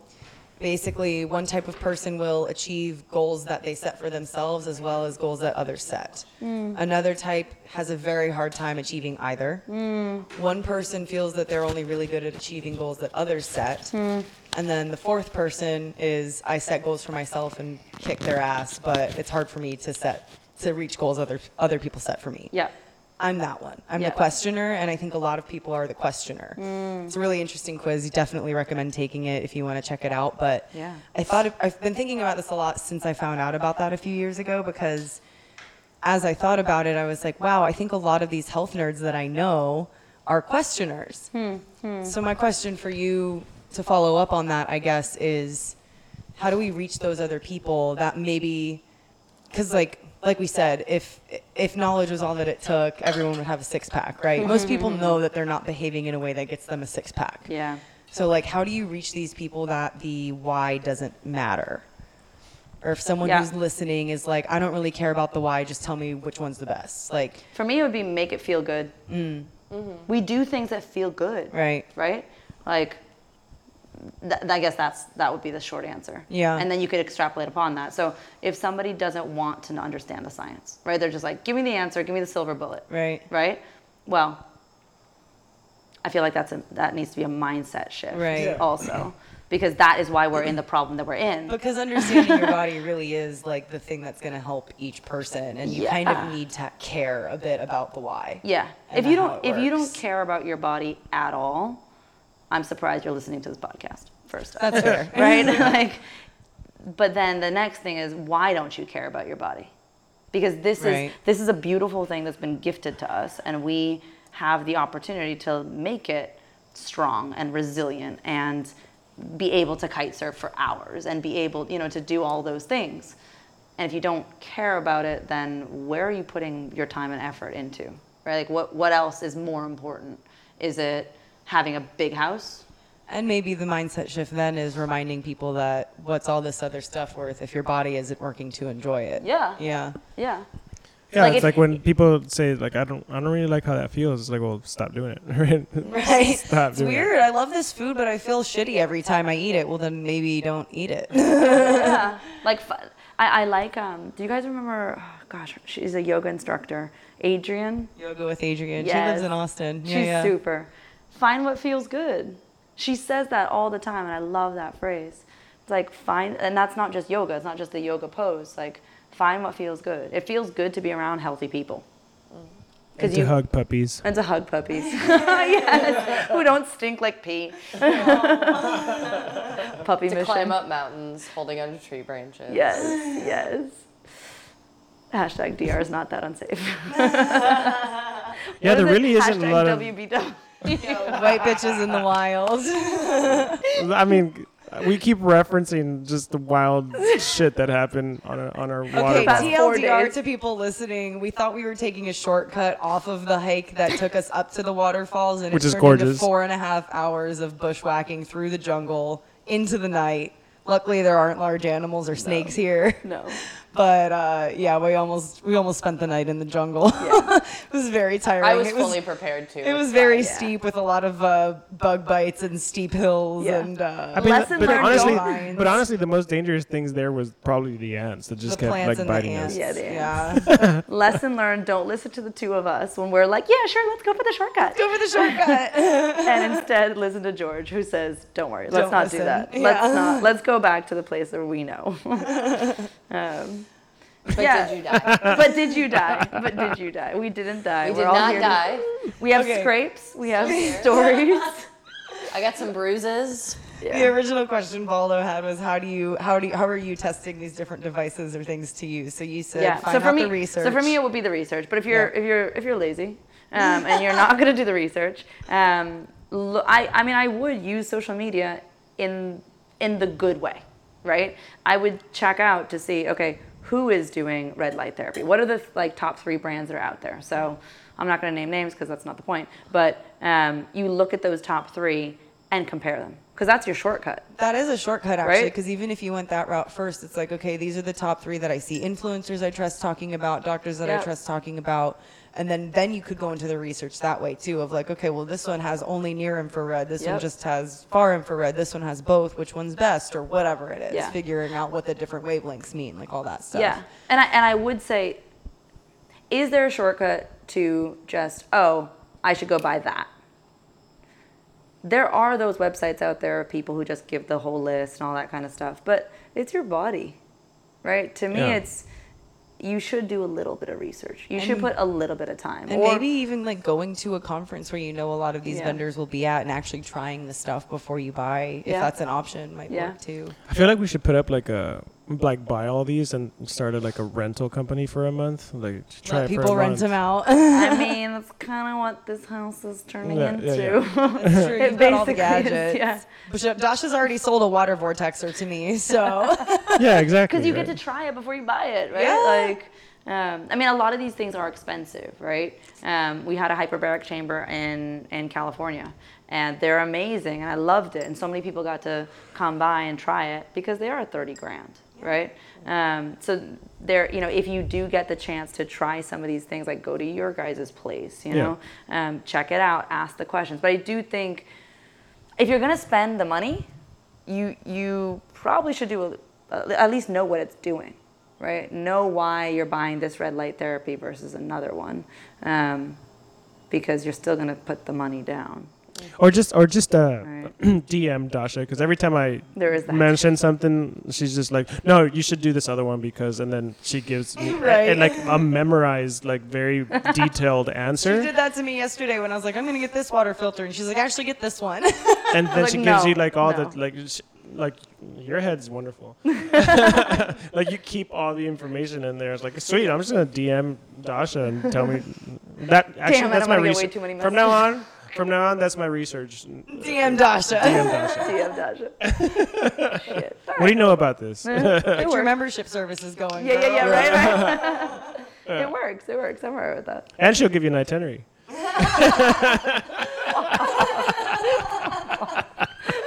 Yeah, my type A is coming out, like blushing here. This is when you do it, how you That's do it, me where you ninety do it. percent of the yeah, year. yeah. This is the least type A you've seen me, and you Yeah. still walk over sometimes. And you're like, Are you on the computer right now? yeah, yeah, yeah. This one, like, on her holiday, is like, let me just crank out this little article that I'm gonna do quickly, and it's done. Yeah, Yeah, that is, that is a talent of yours for sure. Copywriting, yeah. efficient. It's all it's all supplements you're taking. Oh yeah, for sure. All that neuromag. This one with organization is just like, what the hell just happened? How is this organized already? Yeah. What? Systems man. I'm on vacation. I'm not thinking. yeah. You've done. Yeah, I think you guys have all done. Like today was a good chill day. Oh yeah. Today was I a did day. some work today. Did you? You shouldn't see it. I'm trying. My goal is no, like one day with One no work. One day work. of no work. Was it before Wait, we? it was the waterfall day. It was the waterfall day. Oh, for sure. There was no day, work There was then. no work. No, I didn't do any work. Oh, I did. I checked in. in the I woods. check in. No, like when we got back. All right, tomorrow Sunday we can agree not to do rent. anything We're tomorrow. good. I can do no work tomorrow. All right, done. No work. Nice, nice. We're not working accomplished. tomorrow. I'm, I'm a woof. I got to do a little bit of work every day, or I don't feel like I'm. What's a living. woof? You're functional, like most functional for like three hours a day, but in those three hours, you can accomplish what like 90% of people accomplish in eight. Oh wow. You're definitely not working for three hours tomorrow. I was like, no. what what, I, did, I, I am not working tomorrow. I'm just saying. Perfect. what does WOOF stand for? Oh no, it's just like an animal type. It's one of those fun. There's an animal called a wolf. The, what's the acronym stand for? What is this? I need to know. no I need to know acronym. this. Did you say wolf? Yeah. yeah, Oh, I heard wolf. I've heard Yeah, wolf. Yeah, Woof, like a woof woof. Like yeah. A wolf. That's her, the- mid- She's saying that's her wolf. Midwest accent coming out. that's yeah. my Midwest O's and A's alone. John would be excited I said bag. Okay. That's like that's like um, Like Benedict a wolf, Cumberbatch. like he like can't say spirit animal woof. that's like Benedict Cumberbatch can't say penguin. The word penguin. Penguin. What does he say? Penguin. Penguin. Penguin. I love Benedict Cumberbatch. That makes me love him even Yeah, more. Erin over here being like, grab my bagel out of the bag. Go out of the bag. wrong. awesome. This is It's awesome. so not wrong. Yes. John John giggles every time. He's like, "You just said bag." Yeah, sh- shout out to our other co-host who didn't make it. Is didn't not make here. it. you didn't you, you didn't bring down a DR. Yeah, Would yeah. have killed us in the jungle, so it's Oh probably God. a good thing. What would he have done? He would have killed us. He'd have walked us off a cliff. He's uh he's come on a couple hiking trips where we got lost as well. Like one time it was in the uh, well the Wait, thing, hold on. So this is not a me thing. This is you guys It's a caused. Baldo thing. Actually, it was you who caused us to. Oh, to oh yeah, because Jose wanted to marry her. That's right. Jose, That's our right. guy That's wanted right. to That's right. impress her. There's proof of this now. Why? it's marriage proposals I'm getting, so it's fine. So the reason we went on this shortcut was because our guide. Well, he wasn't even our guy. No, he he was the wasn't. old man who lives on the mountain that joined us, and then he was like, "I live here. I know a shortcut." and it's he- because he wanted to impress Erin because Impress he wanted Erin. her to marry him. Yes, he's probably because he enjoyed what, walking up the mountain behind me. He enjoyed, Yes. he enjoyed the view. Hashtag dad ass. And then he a- and then he asked me to, to broach this this contract. Yeah, I could hear you guys talking, and I'm like, I'm just gonna keep walking. Like, He's like, he's like, "Can you Can you, negotiate?" can you ask her? Can you ask her? And then what did she say? Yeah. She said, Oh, "Take wow. me on a shortcut." No, I did not. I, Thi- I did not want that. this will be the one minute clip we released. To everyone. Hashtag dad. Hashtag marriage and DR. D- DR marriage. But still, it's the only, it's the only proposals I'm getting. White bitches in the wild. All right. So you were saying you've gone on hikes with him before? Oh, so yes, he, the the first time he went on a climbing trip with us, um, I don't know how we got lost, but it was in the desert, and like, the, it's really difficult even when you know what you were doing. But we had brought two people that had never really gone climbing with us. Um, we, meaning Justin, my climbing partner, and and I, and for some reason we decided to trust someone else with like with the route because he had a more advanced watch that GPS and all that stuff, and just it's the funniest thing because the freaking thing kept saying to go right even after we had gone right, and it just and within like 30 minutes, I was like, I've never been this lost.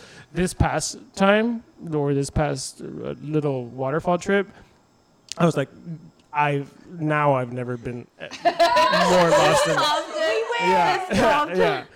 But that happened, and it was in the desert, and there, like he was cramping up, and, so he at that time he was also the least experienced person there, so he really didn't have much to say. So I don't know how much he was freaking out up here, Mm. but uh, but but at the end of the day, like we still made it back somehow.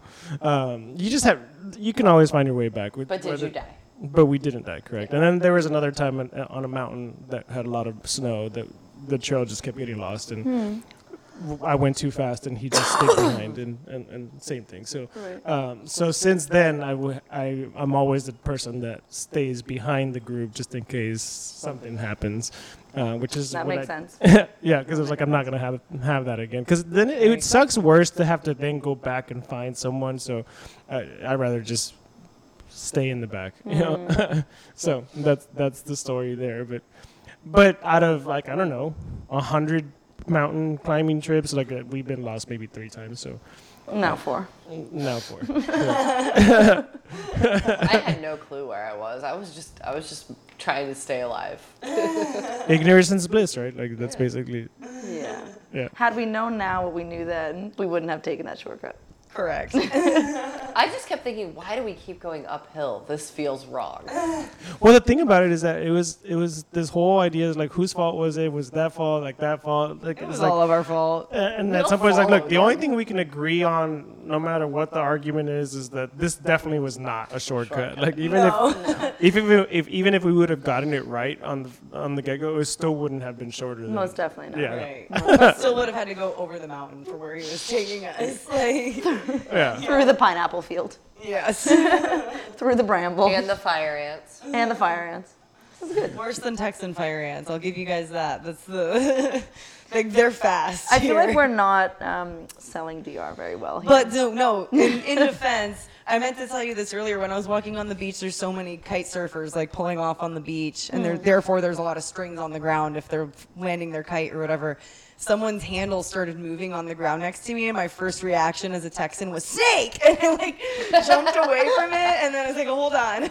Those don't exist here. no snakes here. No snakes here. No big animals here. We weren't gonna No get terrain. There's really no predators here, There's right? no predators. No. Yeah, and Yeah. so George called it a bird island. It's Yeah. very bird heavy. Very bird heavy. Yeah. yeah, mosquitoes and ants were the worst Lots of thing, fruit. and not even a lot of mosquitoes, there was some because guy who Texas came- has some bad mosquitoes. Yeah. Yeah, there was some guy who came from Costa Rica, and he was like, "I'm surprised. Like you guys Costa have Rica has nothing. bad flies. When there's bugs, there's really bad And the bugs in fruit is Costa Rica. amazing, and Yeah. The cacao. no, trust you guys me, like, tried this cacao. is the, the oh yeah. We We, tried cacao could have fruit. survived in the. We could have survived. By the way, in- the in place where we got the cacao, like the, the art in there was really interesting. Wait, what's the cacao guy's name? Like, what's his business name? Marco. Marco. Okay, yeah, we got cacao from a cacao farmer, and um, There that was, house was erotic, mushrooms. erotic art, erotic was. psychedelic that house art. was mushrooms. Yeah. Yeah, There's that's how no we better could- way to describe it. I kept looking at the art, like I feel high. Yeah. I was not high.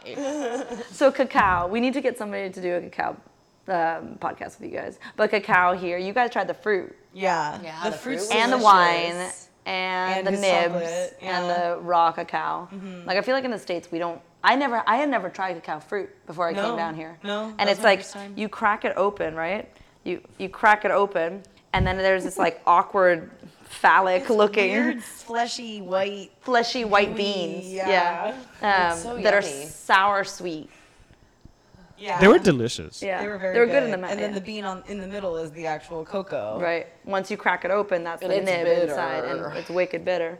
And that's the thing you roast to then get. And it's purple when it's fresh. Mm-hmm. Yeah, it's really pretty. We would have been fine. There was plenty of food in the jungle. Yeah, we were finding George tons had of us. fruit. George had us. We would Yeah. have been fine for a couple days. Yeah, we had we had chinola, uh, passion fruit, Passion fruit. lemons, Grapefruit. avocados. We're like climbing back up the climbing back up the mountain. Allison's handing me a, a cholola, and I'm like, I don't want that. I just want to be off this fucking mountain. I think I said Meanwhile- that a couple times. Yeah. And then you had a boost too. Yeah. Boost gets you through. That's what Baldo and I shotgunned boosts when we were climbing up Table Mountain on accident in Cape oh, Town. Oh, in Cape Town. Yeah. We accidentally took the route that involved You a few climbed it. We did some bouldering on Table Mountain. Oh shoot. Oh, it was fun. It was a lot of fun. It fun. was a lot of fun. but we boosted it halfway through for sure. Baldo, take this boost. Now I'm like, I will take the boost. Give me a second. Well, on that note, I On think, that note. I think, I, I think we're completely off topic now. Seriously, where were we going with this? Yes. No, um, Enjoy where your can they find you? Any last comments? Anything you want to share with people? What's uh, yeah? What, what, where can they find you first of all? Um, the one thing I wanted to share that we didn't kind of circle back to. I mean, we have Circle plenty back. of time. We don't need to close. Yeah. We don't need to close. I was just. Oh, all right. We were just kind of rambling We're on just- that, and that's partly my fault, but still. Oh, good. No, no. Let's. What's the most important thing you want to share? Um, well, there's going back, like talking about stress and safety and um, the importance of that, I guess. There's a researcher by the name of Stephen Porges, um, and he How do you has spell that? P O R J, uh, sorry, P O R G E S. Okay. Porges, Porges, I don't know. Um, Borges. Porges. Porges. Stephen Porges. Okay. Um, he has a theory called the polyvagal theory. Um, Heard of this? Have you guys heard of yeah. I have, but yeah. Yeah, I'm familiar with Yeah, it. Yeah. Um, I, I've just recently started reading about it, um, and it suits, it fits, it makes a lot of sense to me, which is the idea that, so we've got the vagus nerve, right? Which is actually two kind of going going down. Um, it's the largest cranial nerve and goes down from from the base of your skull all the way down, and from there it branches off to the rest of your organs, right?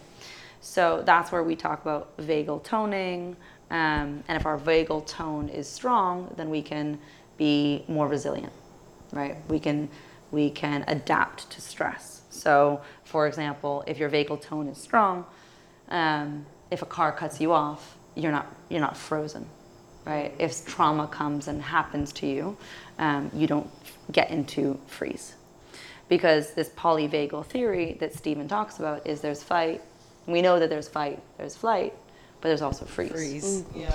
And the idea of freeze is when we're in that trauma, when we sit, you know, and we, and it's so traumatizing, we end up staying in that freeze. Mm.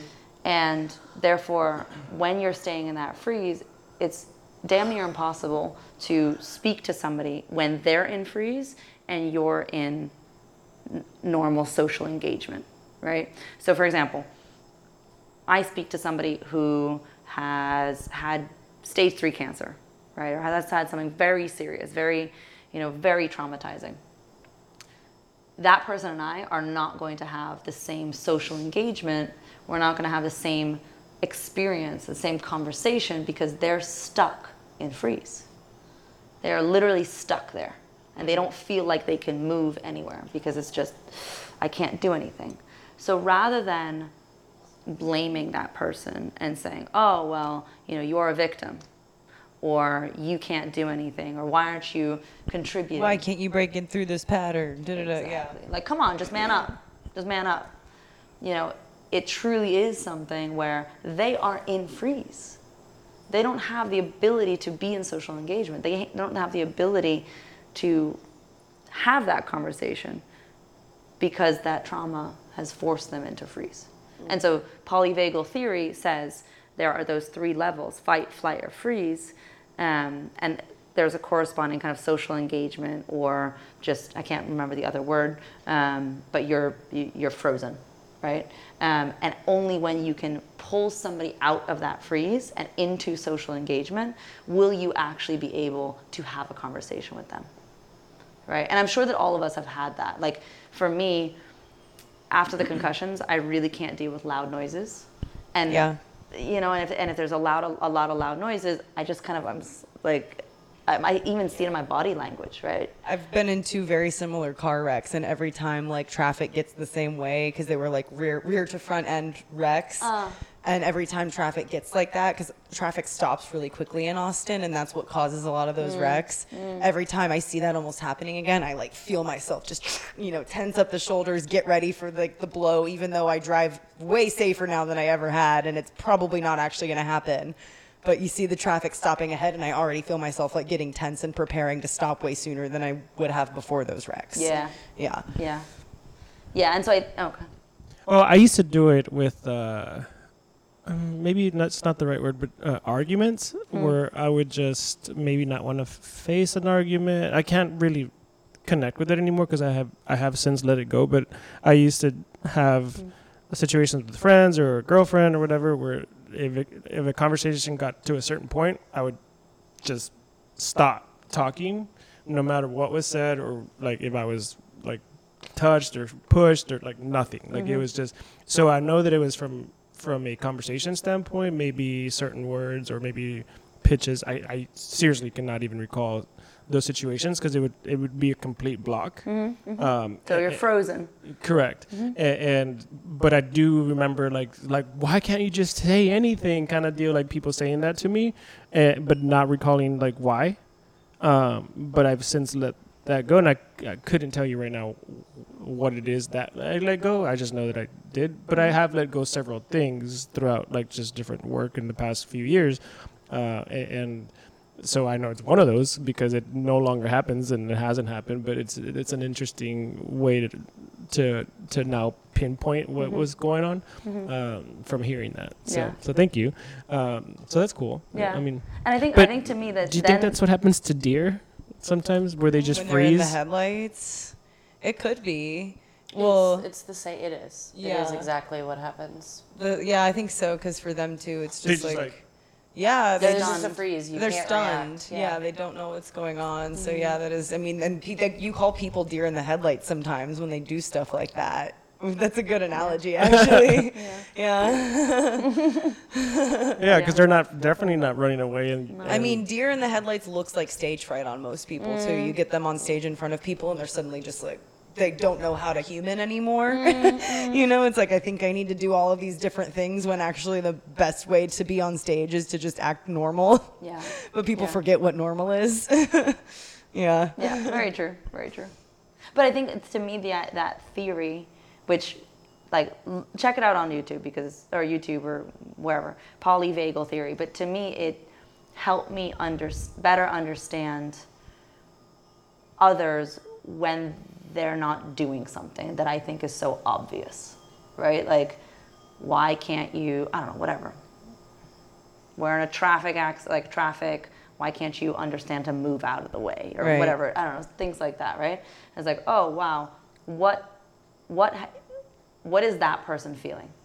Are they in fight? Are they in freeze? Are they in, uh, can they do anything or not?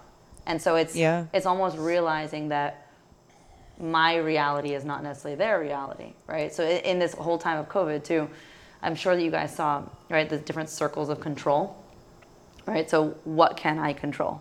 I can control how I feel, how I, how, well rather, I can control what I react, how I react. What can I, what can I influence? What's that next circle out? Um, and what can I not control that I can let go? Right. So combining those two, the polyvagal theory, as well as those different circles, has really helped me kind of under help to understand other people during this the past two years, and saying like, ah, okay, well, I don't know where they're sitting in fight, flight, or freeze, and I don't know whether they think that they can control this or not.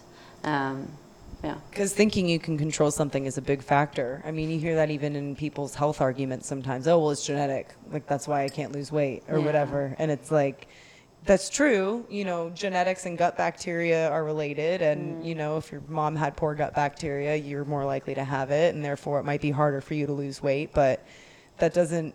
That doesn't mean that you're going to be overweight. It means that you could be more susceptible to it if you fall into those lifestyle patterns. But that's with anything now, you know? Yep. 20 years ago, it would have been crazy to say, I'm, I, I'm, pre- I'm predisposed to Alzheimer's or diabetes. Can't do anything about it, darn. Whereas now we know with epigenetics, no, as long as you don't do the things that lead to those, even if you're genetically predisposed, you are far reducing your risk if you just follow a different lifestyle. Yeah. You know? That was even if your genes say that you're going to get it, quote unquote. yeah, that was huge for me because again, my mom had breast cancer, thyroid cancer. Her mother died of cancer. It's Yeah. in my line, right? Yeah. Especially my maternal line, right? Um, that's not going to be my end right. uh, because I can control that. I can do things differently. I can decide that I don't want to be the rushing kind of. There's a there's a book called Rushing Woman Syndrome. I don't want to be that. I don't want to pull on stress, like suck it in, because that's a very common thing for women as well. We want to be the providers and the maternal and hey, are you okay? the hey, It's the nurturing. nurturing, but then the self-sacrificing because of the nurturing, Right. right? I, I do love that you make us coffee in the morning, though. You know. Yeah, you can keep doing that. Encuentro Health House. Enjoy. She makes special coffee with like cinnamon and cardamom, and it's delicious. the cardamom helps to offset all the acidity of it, and especially if somebody who is, if you have like a high, high pitta, right? If you're thinking Ayurveda, right? Um, then, yeah, um, then you want to help offset the acidity. Um, so yeah, Are you put Pitta? cardamom, You're not Pitta. think You're Veda? Veda. vata, Vata. Vata. vata. Yeah, So there's kapha, vata, and pitta. I can't remember the difference in them, but I'm pretty sure I'm Vata. So vata's air. no, no, I'm Kapha. Yeah, you're kapha. Yeah. Um, vata's air. I'm Um, Pitta Pitta. Pitta is fire, fire, fire. And then um, Vata, oh, sorry, Kapha is air, or earth. Yeah, I'm Kapha. Sorry. Vata is air. Pitta is fire. Kapha is earth. Yes, I'm Earth. Slow it down. Um, and then you can be A balance. combo, Yeah. right? So I'm more um, fire, air, which makes sense because I like to travel around and I like to um, like fly places even in my mind, right? Um, the thing that I need to balance more is the earthiness and like ground myself down. Um, so I find it difficult to just sit and do one thing for six months, right? So I kind of need that kapha energy. Um, and I'm then sure there's this people who helps can be, being here. yeah, it's roots country here. Um, but yeah, there's other people who can be tridoshic who are an equal balance of all three. You know. Isn't the practice of Ayurveda to try and get more balanced? Yeah. Yeah. Yeah. But that's that's part of it for sure. Yeah. Yeah. Not the whole goal, but Yeah. yeah. I, I certainly don't try because I shouldn't be eating the hot stuff and that's all I can eat. Some people would And say I shouldn't be doing handstands and I love doing handstands. I know, it's just, again, find what works for you. Yeah. Find what feels good, right? So some people they like Ayurveda is the way forward for them. But it's changed I- their life. I also look at it like, especially like in the in, in the handstand, which is a very fiery practice, Mm-hmm. right? Like, um, it's it's like, well, how can I be more cool during a handstand? Yeah. Like, how can I practice? And so I focus on like, how do I control my breathing during a handstand? Uh, because most of the time, people, if you see them practicing handstands, they're they're they're very fiery. Mm. I, I'm usually trying to do a handstand and like and release my breath in eight seconds, and then take an inhale in four seconds, and, then, and so I'm trying to practice my breath work during my handstand, uh, or, even during the. Sometimes I don't land my handstands, but I'm still going up and down, and so it's like okay, focus on my breath during the handstand, um, and so I like that way to approach the Ayurvedic for those of you that are studying that as well is is like how can you be that other thing mm. during the thing that you want to still do Yeah. yeah I like that approach to it. Yeah. It makes sense, right? Like, I mean, that's you're if you're doing something fiery, the whole I think the whole goal of Ayurveda is just like, yeah, do the fiery thing, even if you're already a fiery personality type. Just don't let it hurt you, Yeah. right? Yeah. So if you, how I've been taught it is, you want the there's different elements, right? You want to try and balance it. In your case, you should be doing Ayurveda. Classical Ayurveda would say that you should be doing things that would help balance. So if you're feeling diseased, though, right? Like that's the thing. If you're feeling fine, feeling feeling healthy, then don't do anything Yes. else, right? Right. But that's the thing. If you are feeling a disease, so when I, I was apprenticing in a clinic in India, and people would come in, and it's like they have no good digestive fire, right? So anything they ate, for example, would cause them bloat, would cause them inflammation. Um, they just weren't feeling well because, hi, buddy, bye, buddy. Um, um, and they were caused that they didn't have enough agni, the digestive fire. So then, in that case, don't continue eating foods that are going to make you sluggish. Right? It's like what you were saying. If the food doesn't feel Right. good and you feel crappy, don't continue eating shitty foods. Mm-hmm. Right? So it's the same thing with Ayurveda.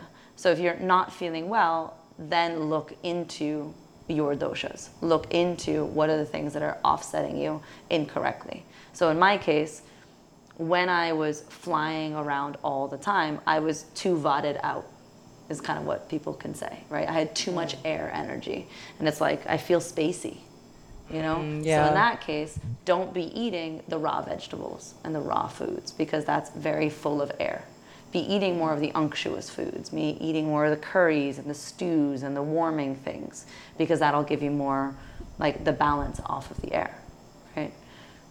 Curry is delicious Yeah, you had us try that. the curry at Kite, Kite Club here. I had it again today. So good. Curry If you ever bomb. come to Cabarete, go to Kite Club. Great prices, delicious food. and kite surfing You're not getting commission. Sponsor us. Yes. Yes. Maybe that'll get Kerbey Lane to sponsor us finally. Dropping other names. yeah that's very true Any final words, possibly? Feel like we should wrap this up? Sure, Or, up. Yeah. What do you, okay, what's your, I know we were talking a lot about like the safety and fear and things like that. What is your biggest takeaway advice for someone to go from what we talked about today? I know we jumped around a bit, but the safety and fear thing was really big for you. Um, look into your relationships. I guess would be my first thing. Yeah. Um, and realize that you don't have to be in all those relationships. And I don't mean that romantically Any. any relationships. Like we are in a beautiful time right now where you can choose. You know, beforehand, if you didn't like your family, you were stuck with your family. You had to stay with them because that was your tribe. That was your sense of safety, even though that may not have been safe for you. Like in this case now, if you do not feel safe with your family, you don't have to continue those relationships, right? If you do not feel safe with um, your workers, your um, co-workers, your whatever it is, right? Um, learn, like, know that, that that that you can change that, even though it may be difficult, right? I I have so many people who have said, if you don't feel safe, it's not immediate, and it's not about oh call up HR. It's it can be a micro thing, right? Right. I had somebody. I remember there was, again, I was working in a very male-oriented, um, you know, consulting, management consulting, M and A, mergers and acquisitions, like 99% men, right? Um, and I remember I had a guy there who would compliment um, the like the clothes that I wore, right? And it was fine and fair and fun, right? It was there was nothing wrong with it. I didn't I didn't feel anything wrong with it, right? And one day it crossed a line, just a little too far, just like that extra little comment. I didn't call HR. I just said, "Oh, you know what? Um, I've got your wife's number. Um, let me just call her and I'll just let her know what you said because you know I just feel like that she should know that." Boom! In that moment, he's like, "Dash, I'm sorry, that was a little too far." Right. But like, be comfortable with playing with that and, And like, that means not necessarily like you didn't cut that relationship off. You just said, "Hey, that crossed the line. Here's the line. Let me remind you." Yeah. And then we're good. and we're fine. Yeah. You know, it's it's. I can. I feel like sometimes we can take good lessons from animals, like a cat. It's all up in your face, letting you purr, and then when she doesn't like it, it's a it's a little She scratch. nips. She's a little Yeah. nip. It's like no, I'm I'm good. Sets that boundary, and it's and she doesn't let it continue. It's not trauma for her because she nips it in the bud right then and there. And so I think even that, like those relationships, those you can start setting those boundaries small so that you continue, you do feel safe. Um, so yeah, I guess safety for me is is very much most of the time interpersonal. And so how do we make sure that we feel safe interpersonally? And if you don't, how can you do micro things to get yourself feeling safe? And that probably means assessing what what that is for you. Yeah. Like you need to actually think about what are these things that I what are the boundaries for me? Yeah. And then how do I go about setting them? Yeah. So ask yourself, right?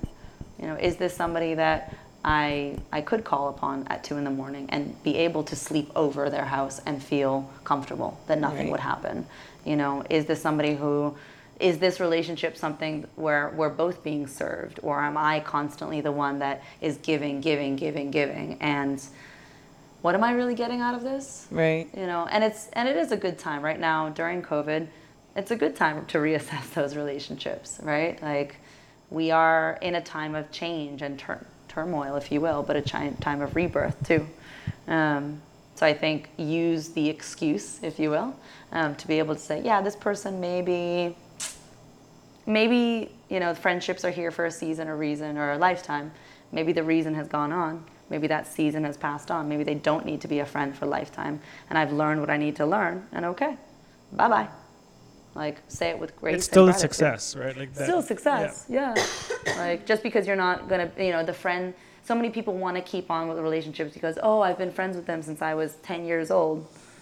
And you know Well, there was a really interesting podcast I was listening to, and it was about relationships. It was a 10 episode, but like romantic relationships. Sure. And the, I think he was a psychologist, was describing it as the only successful long term relationships are the ones where one partner dies. So you can be together forever. and if you break up before a death, it is not a successful long term. And I was like, that's a really interesting way to look at that. Hmm. Because it's saying you have to spend your whole life together, in order for it to be in order for it to be a success. like a successful long term relationship. And I'm like, that's an interesting way to look at that. Not wholly wrong, not wholly right. So it's, yeah, like you said, yeah evaluate, see what needs to be there and what doesn't. yeah but then that means that it's a failure, and I don't. Uh, I don't think he meant it that way. Okay. Just Yeah. the way it was cited was like, that is the definition of a long term relationship. Like long, long term. If someone dies. Yeah, like if the, that the end is death. Oh wow. is the only like the specific definition of a successful. Huh. I thought it was interesting. It doesn't necessarily mean it's right. It's funny because when you said that, my first inclination wasn't that the life ends. It's that the, it's that the, the person feels gone. Yeah. Like it's almost like you're giving. Like in order for the relationship to be successful, one person needs to completely over, like overly give. Yeah, I don't think Such you that- it that way. that's how I read it when a you very first said interesting that. way Yeah. to look at it. Not a yeah. physical. Well, I mean, I, I just get into I got into the the word failure just because I I do feel like a lot of people want to look at things as a failure or success. Black or white. Right. Yeah, black and, or white. and and I think that in itself I, is. I, I is- actually think it was is- more is an like issue. the Yeah. definition Right. of a long-term relationship Yeah. versus the successful is Hmm. what mattered there. Hmm. Yeah, and I'm always like, nothing's a failure, right? Like, Mm, everything's yeah, I think an he meant just opportunity that to is the learn, actual yeah. definition Yeah. of a long-term relationship is death ends it. Yeah. But I do agree with you. Like it's, you see this especially when romantic relationships end, is people feel like, oh, I feel like I failed. I feel like we failed, and it's like, no, you had ten great years together or whatever it mm-hmm. was. You're just not in the place to continue that. Take what you learned and bring it into your next relationship or whatever. Like, mm-hmm. It was still successful even in, in it taught lesson. yeah. Well, my coach Johnny was telling that to someone uh, during the podcast where we first shot with him at, at Solar Punk, and he was doing his thing that he does with people, and uh, someone was mentioning that like about a, a failure about a relationship, and he asked him, "Well, how long was your last relationship?" It was like, "Oh, 10. It's like it's just it sucked, like whatever." He's like. You obviously stayed with this person for ten years for a reason. There's there's a lot of success in that, right? Like, Right. Maybe that's not the person you want to move on from, but what in that is going to work also, right? With What did you learn? person. What did they learn? what was your purpose in each other's lives? Mm-hmm. Because sometimes it is a purpose and you don't know it when it ends or when you're in the Mm. hurt or you know, like I wouldn't be in a lot of places that I am if I hadn't had those specific breakups or those Mm-hmm. specific ends or whatever. And some people just don't go to the next phase of your life. What's the contract? Yeah. right? Somebody somebody once told me that we all have contracts throughout this life, Mm-hmm. and the contracts, you know, you and I have a contract of some sort, Yeah, which and who knows neither of us know what it is. But I should I may need to learn something from you, and vice versa, or whatever the contract that we need to Mm-hmm. kind of fulfill, right? So it may be that as a relationship, a romantic relationship, you know, you're in that contract for ten years, and you fulfilled it. That's not a that's not a failure. Yeah, no. That's a beautiful success. You fulfilled the contract. You can move now. Move Yeah. on.